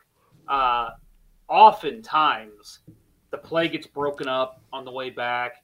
Uh, the you know the other team will just shoot it in for a line change or whatever. Like you mentioned in your notes here, Kurt, uh, the counter by Florida on that play was just phenomenal. It was. I mean, they they did everything right to to to bring it back down, get Dadonov open, and get him a, a good shot on goal. Um, as you said, Huberdeau hell play. I mean, that guy's a hell of a player. Yeah. He's leading the league in points right now. Is that correct? Is he really? I think I- I so. have not- It's nuts. That, that, and to be honest, I mean, that was a fantastic pass, fantastic play by Florida after the turnover. Um, I guess you could say Parayko lost his man behind him, but it was a really good play. I mean, it's just apples oranges. You could, uh, yeah, And that's not something you ever want to do is lose your man behind you. no, right. If you're gonna lose a guy, keep him in front of you. Usually gets pretty painful pretty quickly. You're right. Um, so that was the only goal of the first period. No goals in the second. Uh, then the Blues finally broke through in the third, and uh, kind of uh, scored not at will, but they scored uh, four goals in the third. So, um, Barbashev after Florida hits the post, which was in my mind, I guess the turning point of the game because Florida hits the if Florida goes up two nothing, obviously Barbashev doesn't score, and Florida probably wins this game. Yeah. So uh, Barber, they hit the post. Blues go the other way after uh, uh, Sundqvist intercepted a pass uh, uh, right as the power play was expiring for Florida, and uh, went the other way. Two on one didn't uh, didn't uh, materialize uh, as far as the pass across was deflected away, and then uh, Thomas made a nice play, circling behind the net, passing Right. back. I thought it was great instinct by him not to peel off and turn back towards the neutral zone. Right. Pinched on the boards, took the puck behind the net, and what I what I really love about his game is he doesn't hesitate to make the pass. He didn't wait to get clearance around the net. He got around the net and had the confidence to throw a pass out in front when nobody was set. And that's that's the thing about the Blues play. I, how many times have you heard me say the Blues are the best in the league at letting the lane shut down? Yeah. he didn't do that. He he made an awesome pass through a seam right out in front, and Barbashev had it and scored. Beautiful goal. I was way up on Huberdeau. Uh, tied for fifth in assists. That's what I was thinking. I knew he was up there in something, and so I, I apologize. And he tied had- for fifth, which which is still pretty good for a, a pretty low level team right now. Yeah, he had a good game too. I thought I was impressed with him that game. Florida has And, some and, really and skilled Bill, I agree, players. man. That that play by by Perron, uh, just a, a beautiful. I, I mean, I'm sorry, uh, uh, Thomas. Barbashev. Yeah, Thomas that to was, uh, Barbashev. Thomas to Barbashev. Thomas. Thomas. Thomas is looking to me way more comfortable every game. Right. Uh, Well, he's think- getting more ice time. He's playing with yeah, he, up, he up a took line. a step back. I thought a, a couple weeks ago, but I'd say the last five or six games, he's You- starting he- to look like he belongs. You know, everyone, everyone, uh, people complain about certain players being streaky. Everyone's streaky to some degree. I mean, Yeah. to be honest, I mean, no one's going to be consistently racking up points, and if you are, you're a ten million dollar a year guy. So, I mean, it's. Yeah, to, I think I think uh, it's not really fair necessarily to say that Thomas, oh, you know, he's he's struggled the past few games. Well, who doesn't struggle every Right. every for a few games every now and then? right? And it seems like he does get some bad penalties called on him. Like, That that the one holding call that was bullshit. Oh my god, awful. That Yeah. that is that was terrible. And he laughed it off, took it, and and He he, came to. out of the box and set Yep. up that play. Yeah, right. Um, I think the official who called that uh, they said it was his twentieth game, so he was uh, Yeah. he was a noob too. yeah. A lot of lot of young refs in the NHL. That's probably a good thing, I guess. yeah, no, it is. It is. Except that Tim Peel's still there. it gets it in the dick. Well, um, maybe uh, maybe uh, now he's Tina Peel. Uh, eleven seconds after Barbashev scores, uh, Perron scores to put the Blues up two to one. And I want to How about complain that? about that because I don't expect the Blues to score that quickly. I want to And- hear the count off. I want to hear the count. Yeah. It, well, I, I went upstairs. I went upstairs to uh, you know, take care of the dogs and come back downstairs. I'm like, what the fuck? it's two to one. What the fuck? That was that was uh, beautiful. Panthers uh, turned the puck over in their own zone after the Blues dumped the puck in. After the ensuing faceoff, after Barbashev's goal, and uh, Matheson tried to whip the puck up the boards. Schwartz intercepts, gives a quick pass to Perron, who uh, one times it by Luongo over his glove, and bingo, bango, bongo. A one timer. I know, right? What a novelty. Maybe you should teach that how to, how, how Tarasenko how to shoot a one timer. Maybe he should. That was that was uh, I wasn't expecting that. Like you said, Bill. I the minute that uh, that he took that shot and it went in, I thought, the fuck, are we watching the right team? I know. It's like- Hey, that's that's what happens against them, not right. for them. Schwartz Schwartz showed everything we love about the guy. Speed on the wing, cut behind the net. Great setup. And we took advantage of a turnover in Right. the offensive zone. By a defenseman wearing 19. So we we were the beneficiary of a turnover this time, instead of the other way around. Uh, and Perron scores again less than ten minutes later on a, on a weird goal, Yeah. which I thought this was Another one timer. Yeah. Wasn't going anywhere Which- near the net. this- it went in. where he shot this puck from was almost the exact same spot he scored before, Right, And it was the same kind of play, Yeah, except that the shot was going right? Oh yeah, it was like 20 feet wide. I know. No, I think it was a pass. I'm pretty sure it was passed into. I think it was To- to Thomas. Sh- no, it was no, Schenn. Schenn. It was Schenn. Schenn to the side of the net. Yeah, who was uh, who was open, Yeah. but it And goes off. It goes off uh, a stick or what? And Yeah, uh, it was uh um who was the defenseman? It was um I don't know. oh shit. Wasn't Matheson? No, it wasn't Matheson. He I was assist. hoping it was Matheson so that we could make more J Beezer jokes. Don't wear 19 and be a defenseman in St. Louis. The Toronto stick. yeah, went up the yeah, Toronto Frankfurt stick. Toronto. Yep. So, yeah, and then uh, so hey, three to one, things looking good, right? Right. How about breaks going the Blues way Two for goal once? lead. I know breaks going the Blues ways, Right, and we're up three to one. Third period, we came back and uh, erased the one goal deficit in the third period. Boom, boom, boom, three goals, fantastic, great, Worst lead in hockey. yeah. And then uh, Panthers score 34 seconds after Perron's goal. Fuck. Um, the shot by Pysyk.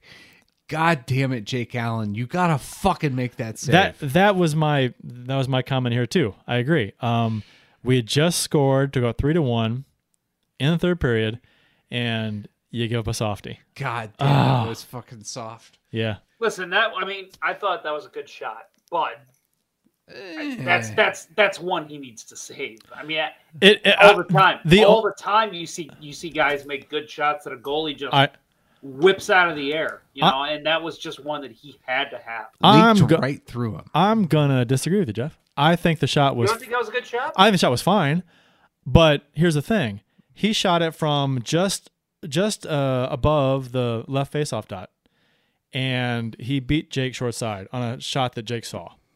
Now Bortuzzo did cross in front of him, but the lane was clear before the shot was let go. So I I I Well, really and- I really think that that's I mean you get beat from that angle short side. It's not top corner. You know, it's it's over. It's above his pad. Eh, that's that's on that's on Allen. Well, and I've I've had I've had goalies tell me, and Bill, you, you could probably clarify how far out he was, even if he was screened right before the shot came through. That's enough time for the goalie to pick it up. Yeah. You know, I I've had a goalie tell me like there's been times where where I'll screen a guy, I'll move my foot so he can see the shot come through, and I'll be like, oh man, I'm sorry I didn't give you enough time there. No man, you gave me enough time. I mean, you, you let me see it off the stick. That's all I need. So yeah, I, I think he had enough time to read it. Yeah. I'm not saying that that that that Jake's not at fault for that goal at all. I thought 100% needs to make that save.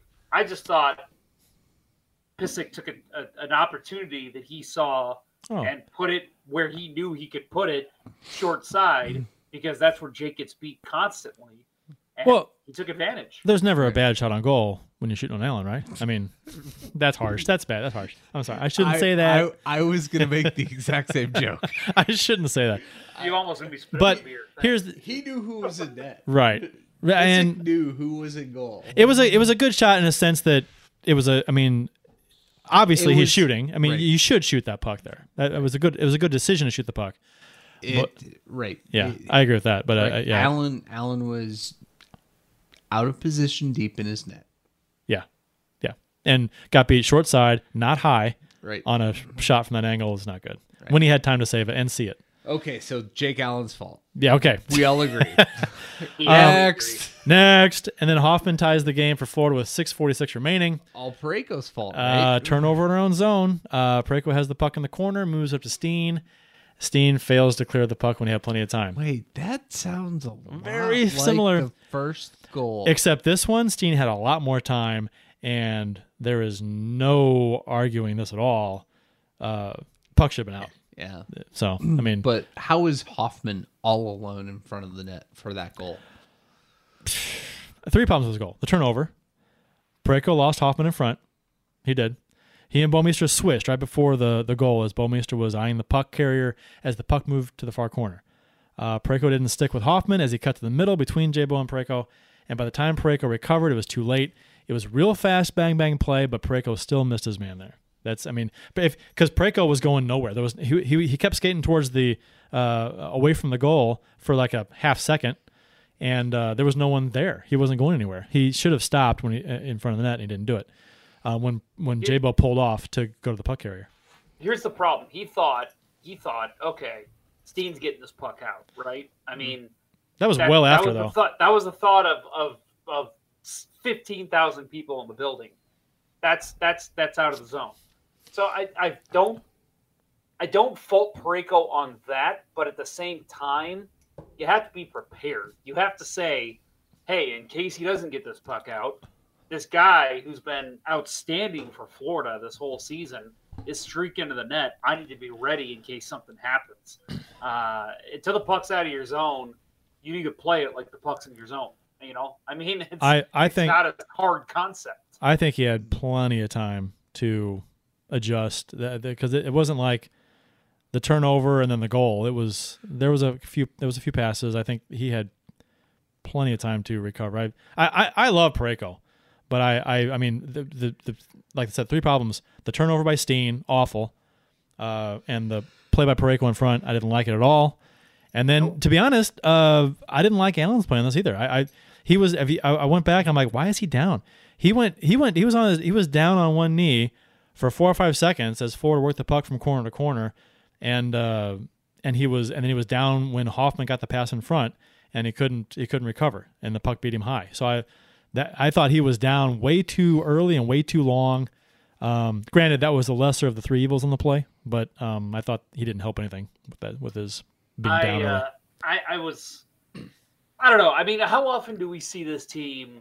And I know that every team could say this, and, and every fan base could say this that oh, you don't get the puck out of the zone when you can, it's going to end up in the back of your net. I feel like this season with the Blues, that ha- I mean, that is ninety percent of the goals against. I mean, you Oh, you break down every goal against. It it starts with the Blues turning the puck over in their zone, uh, not clearing the puck when they should just clear it, and trying to make the fancy play. Um, man, it's basics. It's basic hockey. I mean, I just yelled at a guy the other night on my ice team for uh, uh, taking the puck and instead of just clearing the puck out when we were all tired, he tries to move it to his winger uh, on the other side of the blue line, and it gets picked off. Guy skates up the middle and scores. I mean, your first, the first thought in your head should be get it past the blue line, and that was not Steen's first thought, and that that's going to kill you every time. But that's the exact play that has plagued the Blues for the last six, seven years. Get the puck anywhere between the hash marks and the blue line. The other team pinches, causes a turnover, and scores. I I would venture to say that probably 50% or more of the Blues goals given up 5 on 5 over the last 5 years are from that kind of play. it just seems like way too Yeah. way too frequent It- in, in occurrence. I think it, it, the, for some reason this season the Blues play I, a lot- the the far too many goals are scored against them. It's I, I find myself thinking that was just a bad defensive play by the Blues, or bad goaltending by the Blues, or bad coverage in the zone by the Blues, as opposed to a really nice play by the other team. I find myself because a lot if, if if the other team makes a really nice play, I'll be like, man, that was a good play. I mean, you just tip your cap and and and go to the faceoff dot. at center ice. But just so many times this season, it's like, oh god, that was just a terrible play by us to give them that opportunity, and that's a problem. Or the or the you know or the goal should have been stopped. Or it's just uh, way more this season than any time since the mid 2000s that I can say that. Schenn gets the game winner with under four minutes to go in the game, thank God. Uh, good work by Perron and Schenn behind the net. Uh, they work the puck to the point to Dunn, who lets a shot go, and Schenn is in front to tap the puck into the empty net off a rebound, uh, but not before kissing off the post. Holy shit. Shades of Troy Brouwer versus Chicago almost. right. Lots of that on Twitter. Holy cow. Yeah. Tom Timmerman said it. You said it. Saw a few other people say it. Yeah. Yeah, I was like, I, he he kind of chipped it and or pushed it towards the goal, and it's fluttering side, and it hits the post and spins like a thing, uh, like a top, as Yeah. it just goes in. So it just, oh god, Yeah, and you know, I I think the, the Blues, the last three goals the Blues scored, all came off of quick shots at the net. You didn't you didn't see people cradle the puck and wait for their opportunity. They got it. They released it. which is that needs to happen so much more often God. with this team. I'm gonna say uh, um, that needs to happen so much uh, more often with uh, your goal scorers. Mm-hmm. They, they, they're your key guys, like Perron did this game. Right. Like, shot, bang, bang. Uh, it's on the tape. It's off. A matter of a blink of an eye. Right. Does As opposed to players like, oh, I don't know, Tarasenko, who, uh, fantastic talent, frustrating to to watch a lot of times. Tarasenko and Pietrangelo are Yeah. so bad at overhandling the puck. Yeah. Let the shot go. If you're, if you're going to shoot, get it off. I mean, I understand the whole thought, thought process of uh, and the and the uh, uh, attempts to create a shooting lane uh, by faking a shot or, or or whatnot. That's different. Um, but not getting the shot off quick enough when you have the opportunity. It's been my knock on players like Tarasenko for a few years now. It's just it's something I noticed. I just he just does not get it off as quick as he should, and he doesn't have a one timer. So that's a problem because he he'd have twenty more goals in his career if he'd develop a one timer. Right. So, um, I thought Florida played a pretty good game in this game. I I I was actually entertained by their play, and the Blues played fairly well. I um, I thought the they had some excellent sequences where they moved the puck beautifully, like on the not Huberdeau's goal, the goal he assisted on the first one. Dadonov. Yes, Dadonov. Right. No, Hu- Huberdeau is just. I mean, he's a phenomenal talent. You know the. He's the he's the uh, person I submitted to St. Louis Game Time for the uh, the lookalike. Yeah. I, I I him in pink because of the hair. The, he, he's- he had like a kind of a mohawky thing going on. So I, I like that. I, I submitted uh, um, uh, Sacha Baron Cohen. Yeah. But I know they've done that before. I'm pretty sure I was at a game, a Vancouver game. someone else submitted that too. Yeah. I saw that. That's just yeah. It's it's too easy. I'm glad I didn't win.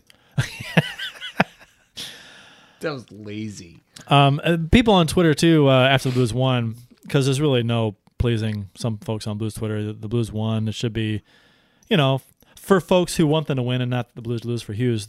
They they're still complaining. that, Oh, you know, we we blew a two goal lead to a shitty team like Florida and then we barely won. I'm like, No, we we are the shitty team. that's exactly. uh, Florida is ahead of us in the standings, uh, uh, league wide. So um, they have more points than we do. Right. Check yourself.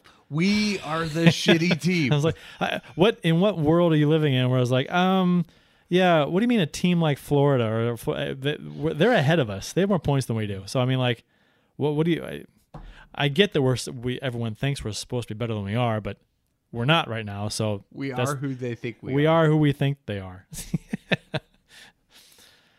um, so today, uh, a, a kind of a, a lot of there have been some rumors with uh, Pietrangelo and Parayko as far as trade rumors is concerned, but today it was interesting because uh, uh, today was the day that may go down in Blues history this season anyway, as the day Jeremy Rutherford was misquoted. he uh, he yeah he uh, he basically said uh, he did say Uh, Armstrong is listening to anything. To my knowledge, the Blues have not called teams or informed teams that everyone is available, but some clubs are under the impression that Army would consider trading anyone, including Tarasenko. So I think uh, a lot of people basically took Rutherford's tweet. I think he tweeted before this too about uh, Armstrong listening to offers uh, for anyone. Basically, I think the gist he gave, um, and people took that as Armstrong is putting everyone on the block. and I'm like, that's not what he said. Um, complete hockey news, which I don't know if they're legit or not, but whatever. Um, They're not.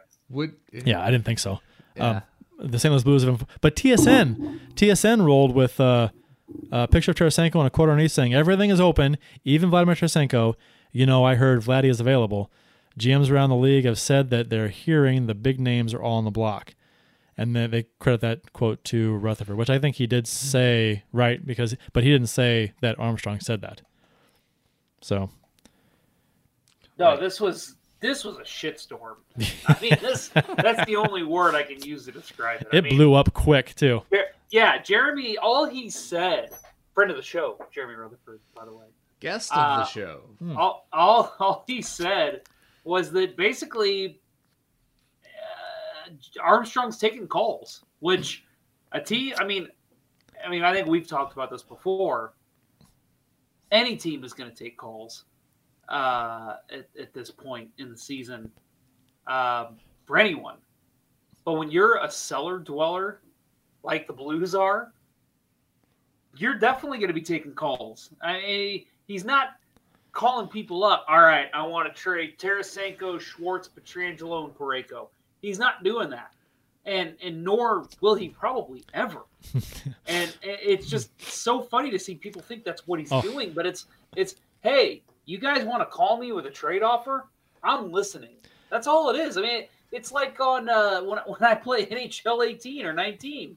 I yeah, I don't really propose a lot of trades. I let them come to me, and I say, yeah, you go ahead and call me with a trade. I'll let you know what I think. It's it's not it's not anything that a GM not already doing, and for people to blow it up into something it's not was just absolutely ridiculous and made Rutherford. I'm sure it made him pissed. I don't. Well, he blame him one he had to he had to come out with a thing and say, "Here's what was said. Here's what's not. Here's what uh, is was not said." And uh, basically, he's saying that no, we, I did not say that. Um, what's funny about it though is that as I and you, this is like uh, you can set your clock to this. That as soon as any team, any team, I don't care who it is, puts somebody. Uh, the rumor is that oh my gosh, one of their star players, one of the best players in the league, is rumored to be up on the trade block. What what city says, "Well, be a good fit here. We'll, we'll take him. Uh, we'll offer this. It's almost it's a done deal. Rumor is going to Toronto." Toronto media is like, "Oh, your best player's available." Um, yeah, we could we could see this happening. I think the so we'll start a rumor now that uh, Tarasenko to Toronto or Parayko to Toronto, Parayko potential to Toronto. That's the Toronto media always says. Oh, uh, your star player's available? Oh, okay, come to Toronto. Every time, never fails, and it happened today.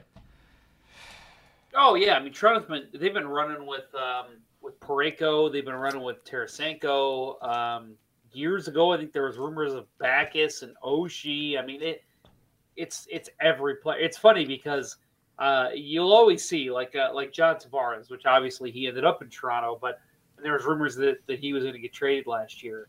Um, you know, so many people were tweeting, "Well, he's getting traded to Toronto. That's the only destination." You know, I mean, it's Yeah, it's every player that you hear about that could be available. Well, he's going to Toronto. It's obvious. Right. Yep. I mean, look at Tavares. He's going to Toronto. um, and then uh, Rodney Metz had tweeted out, uh, "If the Blues trade Tarasenko, I'll never spend another dime on anything Blues related." I think it's an overreaction. You know, I, mean, said I- that. I, I get that. I get that. You know, it might be your favorite player and all, but what if trade- what if they get better? I mean, they traded Brett Hull, I and within four years, were within eh, a game or two of going to the Stanley Cup. they let Brett Hull walk. Eh, They let him walk. Did they? Yeah. Eh, whatever. Yeah. who What's the difference? Let him go. Uh, They traded Chris Pronger. they traded No, Chris was, Pronger. I was gonna say I that's actually the one that I I used to say that when I was a teenager. If they ever trade Chris Pronger, I will never follow this team again. And guess what? The day they traded him, I said, "Eh, well, that sucks, but I'm still a fan of the team." Well, and they they didn't get better. Uh, If they, I mean, they got worse, but the th- which was hard to do at the time. The uh, Yeah, yeah. if they trade Tarasenko, and if they get better, then what's the problem? I mean, if, if I, to me, anybody is available if you can get better by trading them. I don't. I mean, I don't understand the philosophy behind getting so attached to a player that you want to keep him even at the expense of the team not you know being worse by having him on the team as opposed to trading him getting better. That makes no sense to me. Yeah, I mean, it, it, we've uh, I mean, we've talked about this before that, that if if we were GMs, we would be taking calls all the time. Like we would never have to announce. Yeah, you know, we're we're uh, anyone who wants to call me about uh, potential trade. I'm, I'm looking to make some moves. I would I, the minute I, the day I get the job, I'd email the other 30 GMs and I'd say, "Hey, everyone's available all the time. What do you got?" right, I know. You know, what I mean, why not just see what what's out there, what you can get, and how you can better your team? Maybe that does happen too. Maybe maybe it happens where GM's always floating offers uh, occasionally a team saying, "Oh, I'll give you so and so for so and so." Why why not? I don't know. I mean, I like to think of it as like a, a fantasy, a, a Yahoo fantasy message board. Like, uh, hey, uh, looking to unload uh, Tarasenko. All right, I'll send you uh, Krug a first in next year's draft, and uh, I don't know uh, Tuukka Rask. You know, I mean, I, I don't think that's at all what it is. But but whenever I think about people saying, you know, oh, how could he be throwing this guy out there? What do you think he's writing on a message board? There's like a GM message board of, hey guys, it's me, your friend Dougie, looking to unload a couple guys. Uh, here's the guys on the list. Check mark, check mark, check mark. It's- Pietrangelo, Tarasenko. I mean, that's It's- not that's not at all how it is. It's hey, you want to call me and talk to me and, and and tell me what you're offering up for any of my players. I'm gonna listen, No, which I don't blame him one bit for doing. you're wrong, Jeff. It's Reddit r slash NHL GM trades. that would be amazing. I love Reddit. Uh, so uh, Bob Cole, the voice of uh, Hockey Night in Canada. It's coming up on the end. Yeah, And April 6th. If you have not seen this beauty, if you've not witnessed a Bob Cole called game, do yourself a favor right now and Google Bob Cole, everything is happening. One of the most amazing calls I've ever witnessed watching a live game.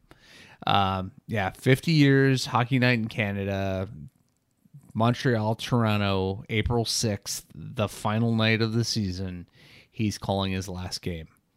Tune in to watch it. Yep. It it is this is Bob Cole is in the same league as Dan Kelly. when you said you wanted to talk about that, I, I pulled up a bunch of his calls on YouTube. There's you know, ten greatest calls by Bob Cole, and uh, I'm just sitting there watching. I'm like, oh, it just sounds just. I mean, I wasn't. I mean, I didn't grow up with Hockey Night in Canada. You know, Right. I'm in the U.S. and I didn't get it. We're But- stateside. We right. didn't get that. But uh, you see clips, and you Yeah. and with the advent of uh, uh, watching every NHL game, um, you got to hear some of it. So that's cool. Um, and uh, yeah, no, I appreciate that. I love the call, especially uh, playoff games, big moments. You know, you, you get on YouTube. It's fantastic. It's great stuff. Yeah, he he was he was the first one to use "Oh baby." Was he? He was. he and So he Ken Wilson's a, doesn't- a I- thief. well, Ken Wilson knew where to draw from. He he does it very well, and he doesn't overdo it, like Ken Wilson. well, Ken Wilson had a line of clothing too, said "Oh baby" on it. So Right, right. I, uh, God God you bless know- Ken Wilson. He was a gem. For a while, for a long while. the i mean his, his the first exposure he got in the st louis market was the monday night miracle Yep. it was beautiful but at the end of his career it was nothing but four oh babies The Blues And pull was it bad. off, and it's unbelievable. oh baby but bob cole he, his his oh baby was effortless and beautiful and God You know bless what's him. funny is um, there's a game for the uh, this is gonna bring some people back uh, for the Sega Dreamcast. Oh, For those that had that, uh, which was an excellent system, just came out at the wrong time. Came out at the same time as the PS1, and it was just ugh, just got destroyed. But anyway, that's for my gaming podcast. We'll talk about that later. uh, but uh, no, I uh, um, uh, they had a game called NHL 2K. It was obviously when uh, you know right around the year 2000, and Bob Cole was the announcer in that game.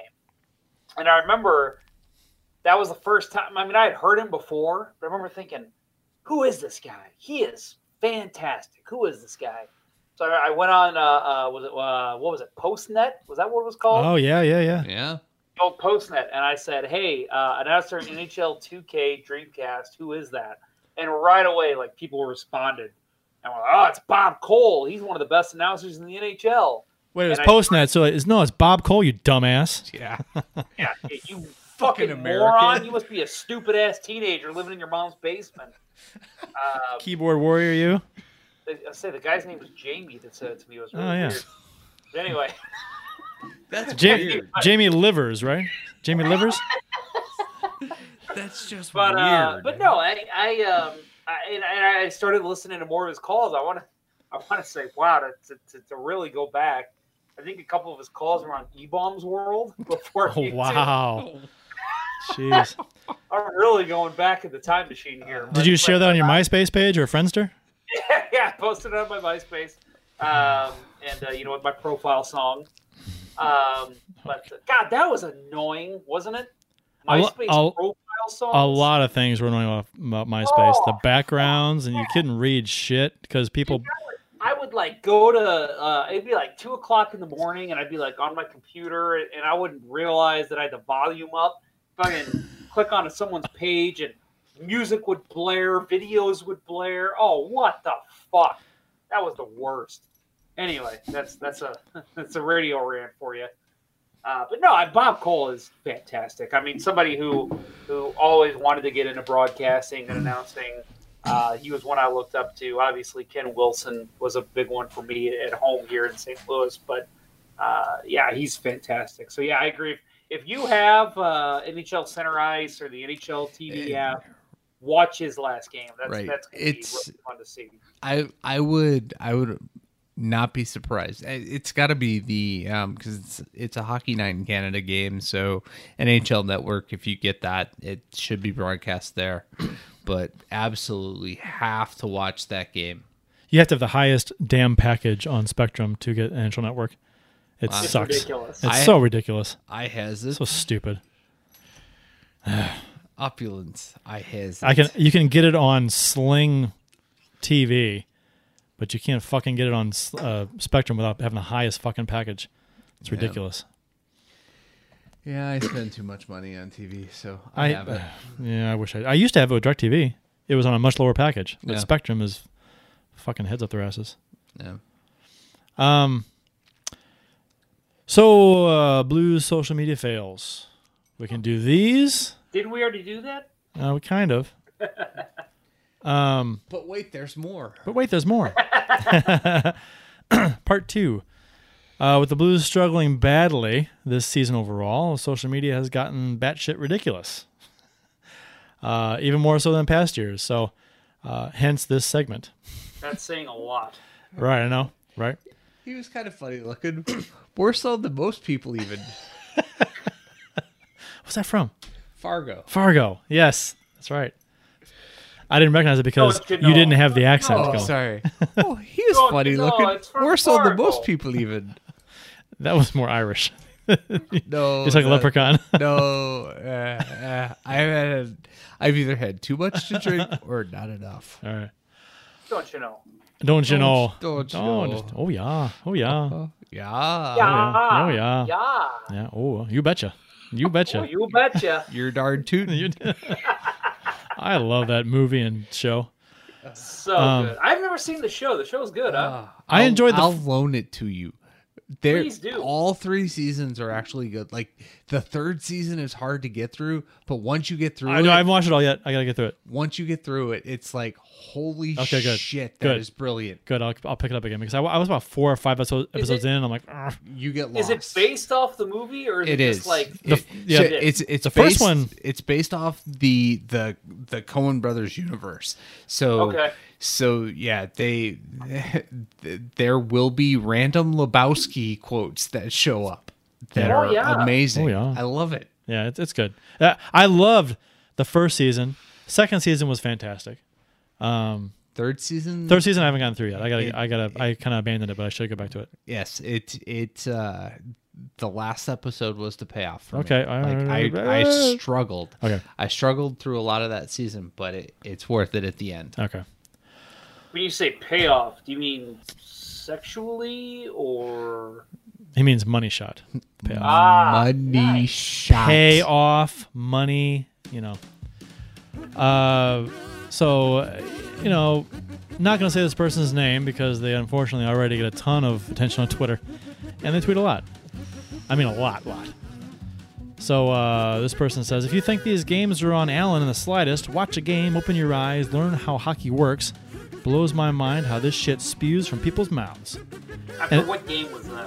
That was I don't know. That was after It I was think December fifth. December fifth. This was a week ago tonight. yeah. What game was that? My Uh, memory is I got the calendar. I got it right here. December fifth. Uh, uh, Oilers. Yeah. Edmonton. Oilers uh, game. Ed- Yep, yeah, okay. three two. Versus, so anyway, um, and this got seventy nine likes. So, and it's funny because that the tweet came from a person who technically doesn't really know how hockey works anyway. They've they've, they've proved this over time. So, also hilariously proved this the very next day by commenting on the Blues' optional skate after the Vancouver loss, which goes as follows. These three, these losses don't even because the Blues had an optional skate after the uh, Vancouver loss. So no, that was after the uh, when was that? That was Monday. December fifth, December sixth. That was So- Thursday. So So you they had- they- you okay, had they the lost. Winnipeg Triumph in They there. no, this this was on the sixth. So sh- uh, Winnipeg was on Friday. right, this and that was on the seventh. Okay. I, So this one was there was an optional skate after the loss to Edmonton. okay. So, and then, so this person tweets out, These losses don't even surprise me anymore, considering the skates are still optional. They deserve what's happening. All of them should be showing up and working their asses off to try and fix things. There are there are people out there who think optional skates mean that if a player doesn't want to skate, they have the day off, which is fine. That's that's not true, but but, but it's fine that people think that. Most fans probably think that they don't know. But most fans also don't run their mouth on social media about stuff they don't know anything about. So when there's an optional skate, any player who chooses not to skate is in is working out, is watching video, is getting instruction. Uh, they are working, and uh, the NHL also requires a certain amount of optional skates per season, so they have to have them, uh, which is Yeah, against it negotiated in the CBA. yeah that, that's a huge part of it too. So uh, which so is again something this person of uh, uh, this uh, obviously doesn't know so and they spout off like this and they the, the beacon of common sense is is not there and it's annoying so and it's And, and, and let's be honest here, she's not the only one. There was oh no the, yeah i agree rampant amount of A lot of them. did this. I agree. But the thing is that that tweet got 50 likes. so it's like it's just like it, it- she. That's why I said this person gets a lot of uh, you know they have a lot of followers and they and stuff they say gets retweeted and, and liked a lot for some reason. Um, and then all of a sudden more people see it and then all of a sudden there's more people saying yeah they shouldn't have the day off. I'm outraged. They should lose these games because no, you guys don't understand what's going on. You're you look stupid. Just if you're not, look it up. Just before you go on a rant on Twitter, maybe look up optional skate to see what it means, uh, as opposed to just assuming that the, the players have the day off if they want. Um, that that annoys the piss out of me because eh, Well, it, I was going to say that, you know, I mean, how often do we see players getting suspended? I mean, it's not often, I guess, but you see it a couple times, a, a couple months here and there. where a player in the NHL gets suspended for not showing up to practice on time.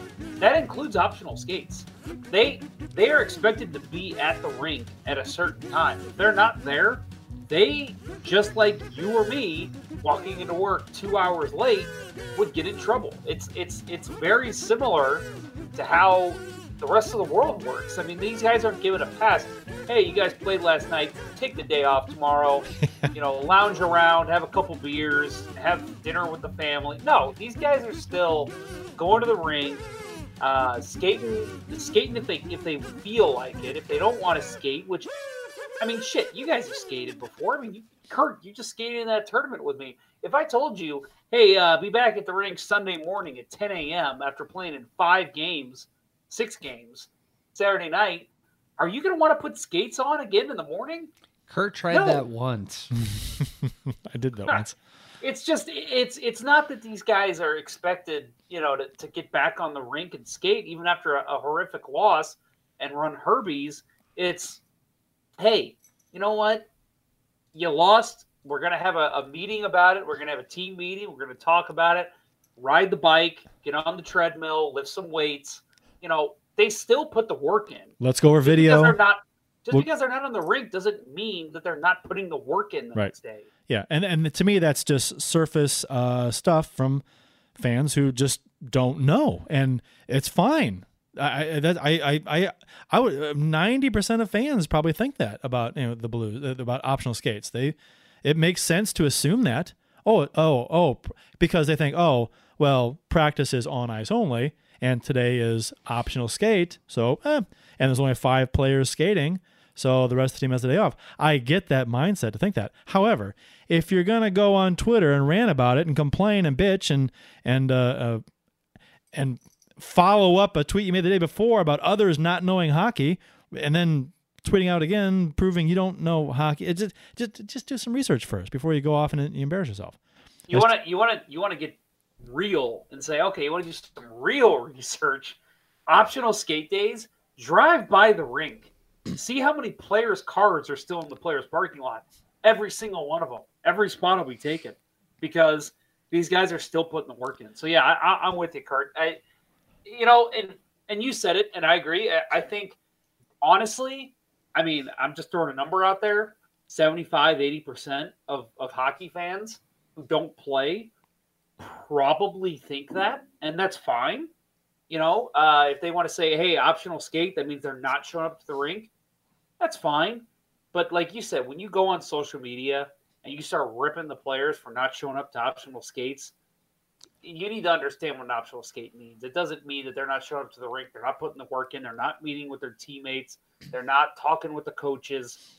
They're still doing all that. It's, I mean, this is still a job to them. Mm-hmm. This is a it's not 40 hours a week, it's not nine to five, but it's still a job and they're still putting the work in. So just because they're not on the ice doesn't mean that they're not putting their all into whatever's happening with the team. I just thought it was funny because the the day before it was it was tweeted out by this person that yelling at people for not knowing hockey, and then this was tweeted by them to prove that they actually don't know hockey.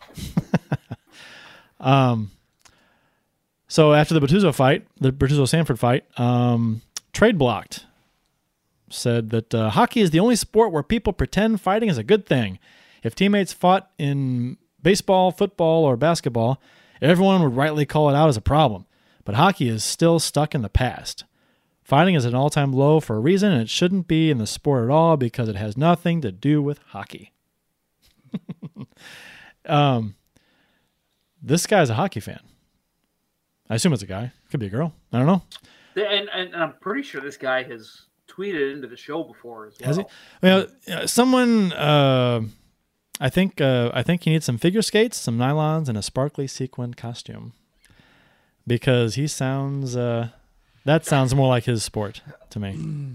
I, I well, and we we talked about it earlier. I mean, this is just something that that I don't think and, and I'm not trying to sound elitist and say, well, you have to play the game to understand the game, but to understand this aspect, I think you really have to have played and understand.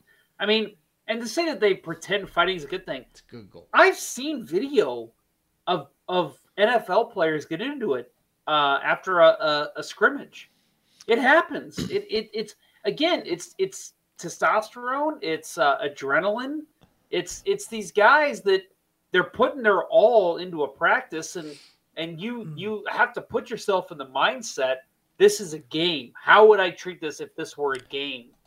And somebody pisses you off, or or somebody's battling you to the end you're going to do something you may not realize you're doing because you just you see red and you just want to beat the shit out of the guy who's giving you trouble. And, and again, I think maybe just not playing the game. That's part of the reason people don't think that. But once you strap on the skates, you get it. You really get it. Right. And the, the frustration this team's got to feel Oh yeah. for being so fucking bad. Yeah. you For know? for when, when expectations were really good. right. This guy also said that uh, ru- uh, tweeted follow this up more tweets. Bortuzzo throwing punches at Sanford when he clearly has no intention of fighting is not a good look. I'd trade him ASAP. It's amazing how many idiots out there who think this is a positive for the Blues. Okay. If he were to come out and say, it's amazing that people are finding this as a positive for the Blues, okay, I probably wouldn't even take issue with this. But he calls us fucking idiots. Put the fucking skates on, buddy. And I'm not trying to sound like uh, like a former NHL player who who gets mad when people question his views. I'm serious. Play the game one time, one time, and you will fucking understand that this isn't a big deal. It's being way blown out of proportion. I think, you know, um, he mentioned that, you know, fighting is not in baseball, basketball, or football. Uh, if it does happen, you know, players are suspended. Well, yeah, because fighting is not a, por- a part of those sports. Fighting, like it or not, sir, fighting is a part of hockey. If you fight, you are not suspended. You get a if fighting is as much a part of the sport as hooking is, slashing, holding, uh, icing. It's it's all part of the game. It's in there. And if you fight, you're given a five minute penalty, and you you know what? You leave the box, back on the ice again to play the rest of the game. It's part of the game. I, I, I just because it's not part of baseball or basketball or football, th- why does that mean it shouldn't be part of hockey? That's ridiculous. It's a different sport. It's part of the game. It's like a jab is a part of boxing. It's part of that sport. Uh, it, it- fighting it, always has been. Um, it's not as prevalent now because the league's trying to take it out of the game for family reasons and other things, but uh, it's still part of the game. They haven't banned us fighting. They, they, I mean, they, they'd like to see less of it. I, I, but it's still there, and I to to say that it's not, it shouldn't be part of the game because it's not part of other sports, is a stupid thing to say. It- It- it's dumb. Right. It's being minimized but not not eliminated. Right. Well, and let's let's face it too that when you look at other sports, you're trying to compare this to other sports. NHL, it's not as stop go stop go as the NFL, the MLB. You know, I mean those those sports, it's it's you, you get time to compose yourself when you're on the ring for 45 seconds to a minute. It's it's intensity. It's a battle. It's a mm. war. And I know you could say, well, the NBA, you know, those guys are playing. They the walk. They walk ninety percent of the That's time. nothing. There's nothing. There's no intensity, and maybe it's just a St. Louis sports. Nobody plays here. defense. They walk. It's yeah. I mean, uh, yeah, you're playing, you know, nonstop, but you're walking up and down the court. You know, it's just come on. It's, it's a different game, and, and and I mean, even then, we have seen them get into slap fights, which again, sorry, I'm not Yeah. NBA fan. So I'm I'm not either. I I I was back in the Jordan days. I kind of enjoyed uh, the rivalries between uh, the Knicks and the Bulls and stuff. I that Yep. Bird and Johnson. I enjoyed that quite a bit. But uh, after that era was over, it I think the NBA sucks. Now. I, it sucked. Oh. It all it got Oh. awful. So I just Oh, and, and you can you can take seven steps before you get call for traveling. yeah, that's yeah. I don't. I mean, Ugh. granted, you could say a lot of things about hockey too, as far as like, oh, that's not slashing. I mean, they're not going to call that. So Right. happens a lot, but still. Um, uh, one more uh, on the social media fails.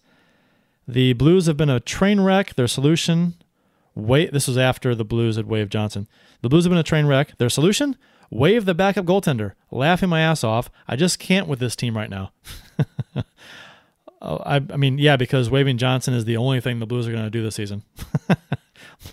I, I mean, weird. I mean, I, okay. Uh, we've talked about you know back when the Blues were struggling with Lehtera. We talked about waving Lehtera, just get him off the roster, see what you can do. Um, yeah, you want to see the same thing for you know Jay Bouwmeester or um, uh, you know uh, I'm trying to think another example. Uh, Pat Maroon, you know, not playing well. Let's just wave him, get him off the team. But at the end of the day, that's just not how the NHL operates. Uh, you're going to waive guys that have low contracts, especially the Blues. Uh, you know, guys that could possibly be claimed by somebody else. You can get them off the books. Uh, so yeah, to, to, to, that's what that's the first move. The first well, the first move was, was firing the coach. To do that, team doesn't respond. Okay, what's the next easy move we can make? Let's get rid of the backup goaltender. And yeah, so that happens. Okay, they won. They're, we'll see what happens. But if they start faltering again, you're going to see another move. That's the way it works. I mean, it's it's let's try and find the lowest common denominator. And uh, uh, right now, it's hey, the backup goalie who was pretty atrocious with this team is gone. Let's see what the rest of this roster can do. I, I always think it's interesting that when the when something is addressed, um, that might not be the biggest problem on the team, uh, somehow is uh, ridiculed and criticized that it, that was done.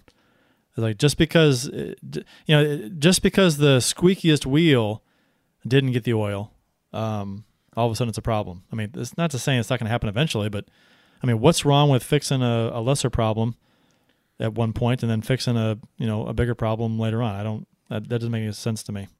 That oh, Well, we not- always have to fix the worst problem first. I mean, why?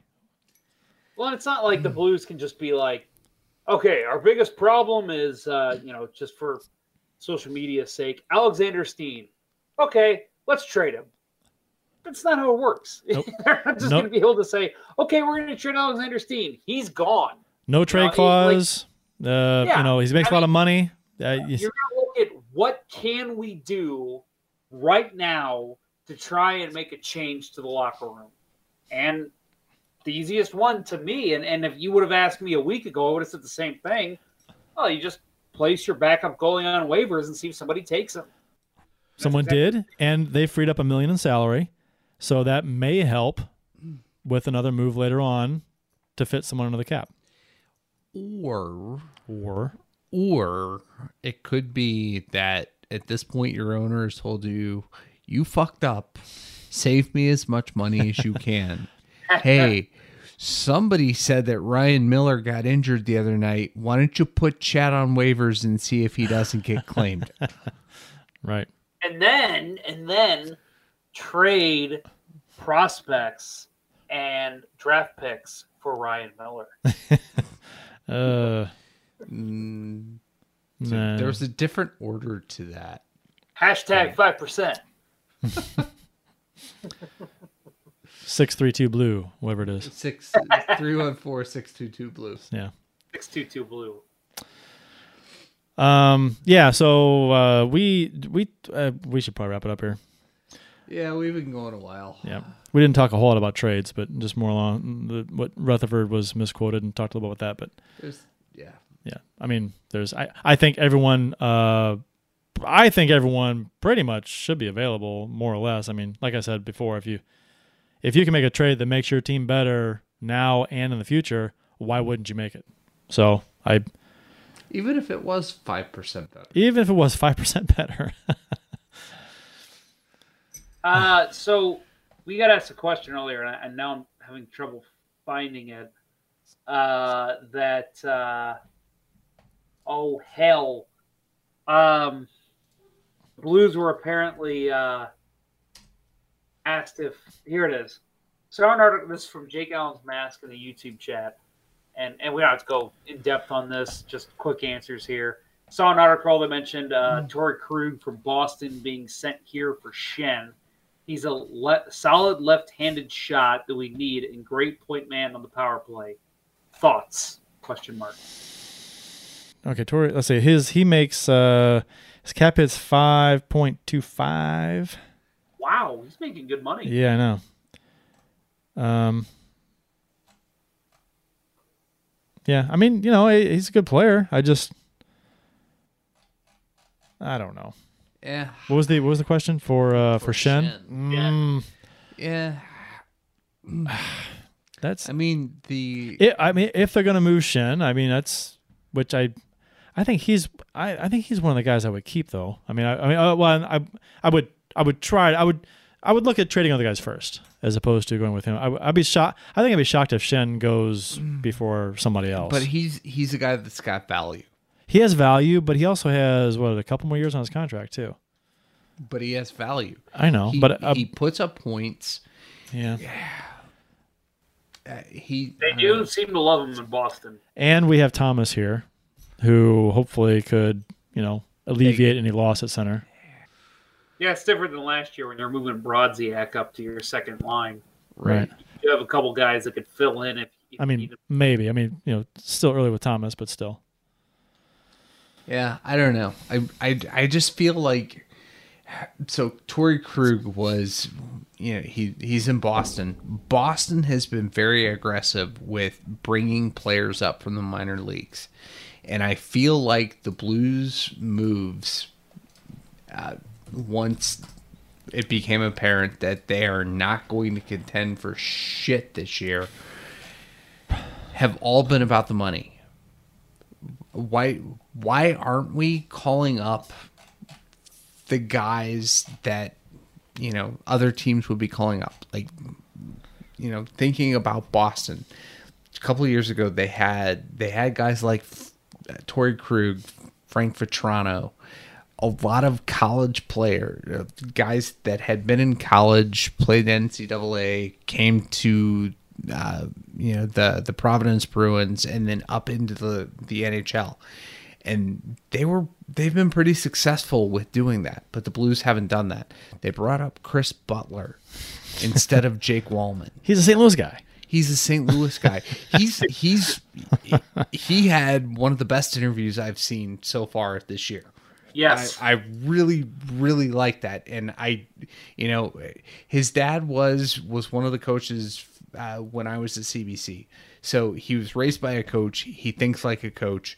He's gonna be a good coach at some point. It was a great interview.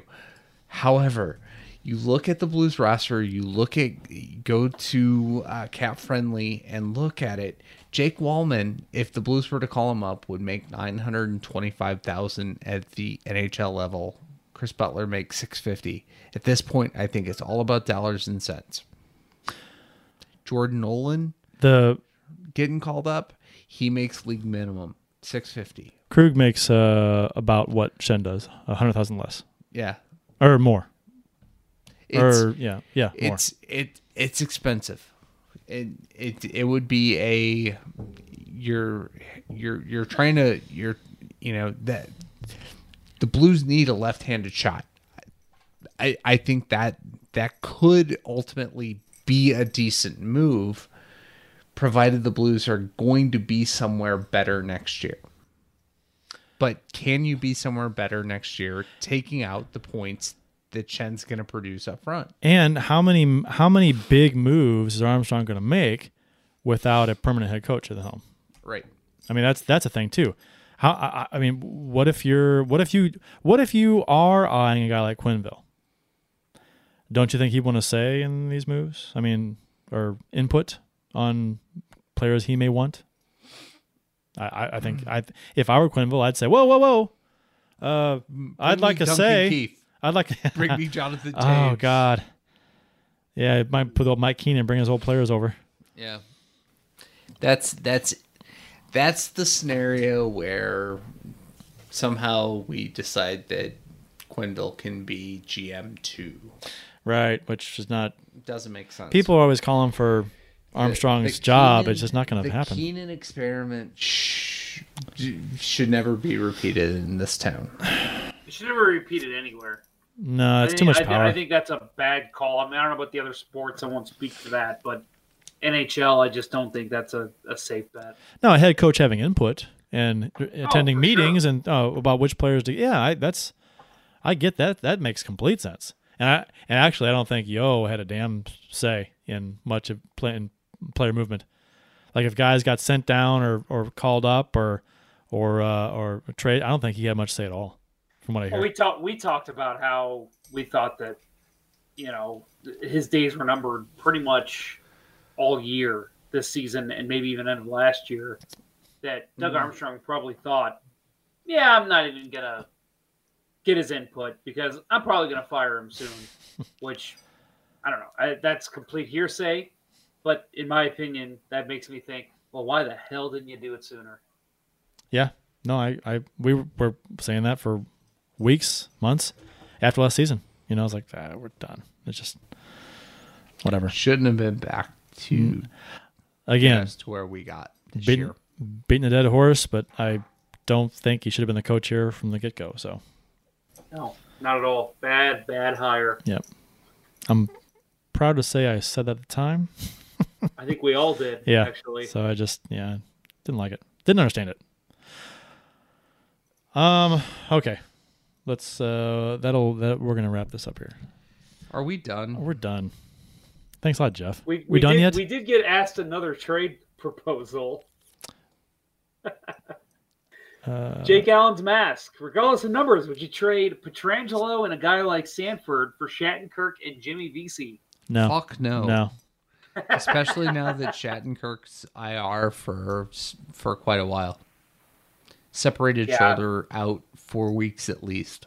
Yeah, quick quick answer, no. I uh, I like Pietrangelo better than both those players, and a lot of times I look at who is uh, who's the best player in the trade, and to me that's Pietrangelo. Even though he's having a, Even though he's. I'm not against. Like I'd. I'd trade Pietrangelo in a second if I thought we were a better team for it. So I. I mean I'm not against trading him, even though he has a no trade clause. Keep that in mind. Well, and we've talked about it too. We like Sanford's game too. Yeah. I. And I, I don't. I, I mean, maybe Vesey is more of a point producer, but I think Sanford can add a lot to a team. And and yeah, that's just there's not enough upside for the Blues to make that trade.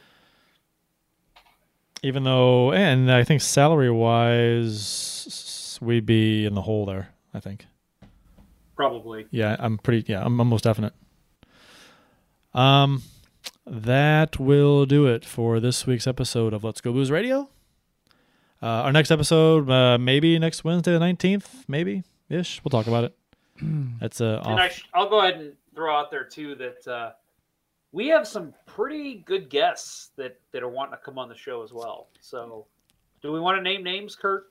go ahead names name some uh, name some names that maybe on the uh, upcoming uh, interviews yeah Well, we've got uh, possibility of Cam Janssen, which we've been talking since the summer about him coming on. He uh, apparently thinks we do a great job. So thank you, Cam, friend of the show, Cam Janssen. he's watching our show right I mean- exactly okay all right just checking just verifying Yeah, It, and, it, I uh, mean, it is it is uh, eighty three thousand listens in the past thirty days. So I mean, you know, Well, I think 81 of those is the Janssen family. um, and then uh, also uh, one that, that I know Kurt and I, and I think Bill as well, are big fans of on social media, uh, posts some pretty hilarious NHL videos. Uh, Jillian Fisher, for those that uh, know who she is, she uh, she's a great follow on Instagram, Facebook, and Twitter. Posts some really funny NHL videos. She, I'm pretty sure she has memorabilia from all 31 NHL teams What- because she seems to wear them in every She, episode. she has sweatshirts from every sweatshirts and team. t-shirts. That's And the- for damn sure. one of my favorites that she did was the uh, after the Predators hung up the fourteen thousand banners. Uh, Yes. she did the whole banner for every team. That was funny. Yeah, that she was did really a banner funny. for every team. One of my Yeah. favorites too was, uh, and maybe it's a little outdated now, but I think it was like Jan- it was like July fourth or fifth of this year. Uh, every, every team's fans' thoughts uh, after free agency had opened, and it was just it was hilarious because Toronto was we're gonna win the cup. Ottawa was we're screwed. I mean, it was it was just it was funny. So I uh, big fan of hers, and, and she's been someone that uh, that I've loved to, to to watch the videos she puts out. She's gonna come on the show. We're hoping uh, probably right around Christmas. In that show, in that show, uh, wasn't her comment on the Blues about goaltending? yeah, oh yeah, yeah. I what I I, th- I think it was. Well, that's great. Of all, that's great. We got all these signings, but what about the goaltending? Yeah, something like that. but yeah, she's she's uh, she's someone I've been in contact with, and we're working on getting her on too. So uh, stay tuned for that. If, if uh, we're gonna try to get them on for the live shows, but if for whatever reason it doesn't work out, we will uh, post them separately. Uh, that'll do it for this week's episode of Let's Go Blues Radio. For Jeff Ponder and Bill Day, I'm Kurt Price. Uh, that will conclude this week's broadcast of Let's Go Blues Radio. Until next time, everyone, let's go blues, I guess. Something like that. Oh, oh, oh, oh, right. He's gonna quit. oh all right auto Uh, the Chiefs are at home tonight against Sport at the War Memorial at 8. Good seats are still available. A look at sports. I think that went very well. Thank you for listening to Let's Go Blues Radio. Now take off, hosers. Well, there's 90 minutes of your life you'll never get back. Sorry. St. Louis Blues, St. Louis Blues. Have you heard the news about our St. Louis Blues? They've only just begun, they're on their way to number one. Now there's no more blues for our St. Louis Blues. Blues are on the ice tonight again. They're rough and tough and got the stuff to win. They'll always get one more, no matter what the score. They are quite a hockey team, my friend.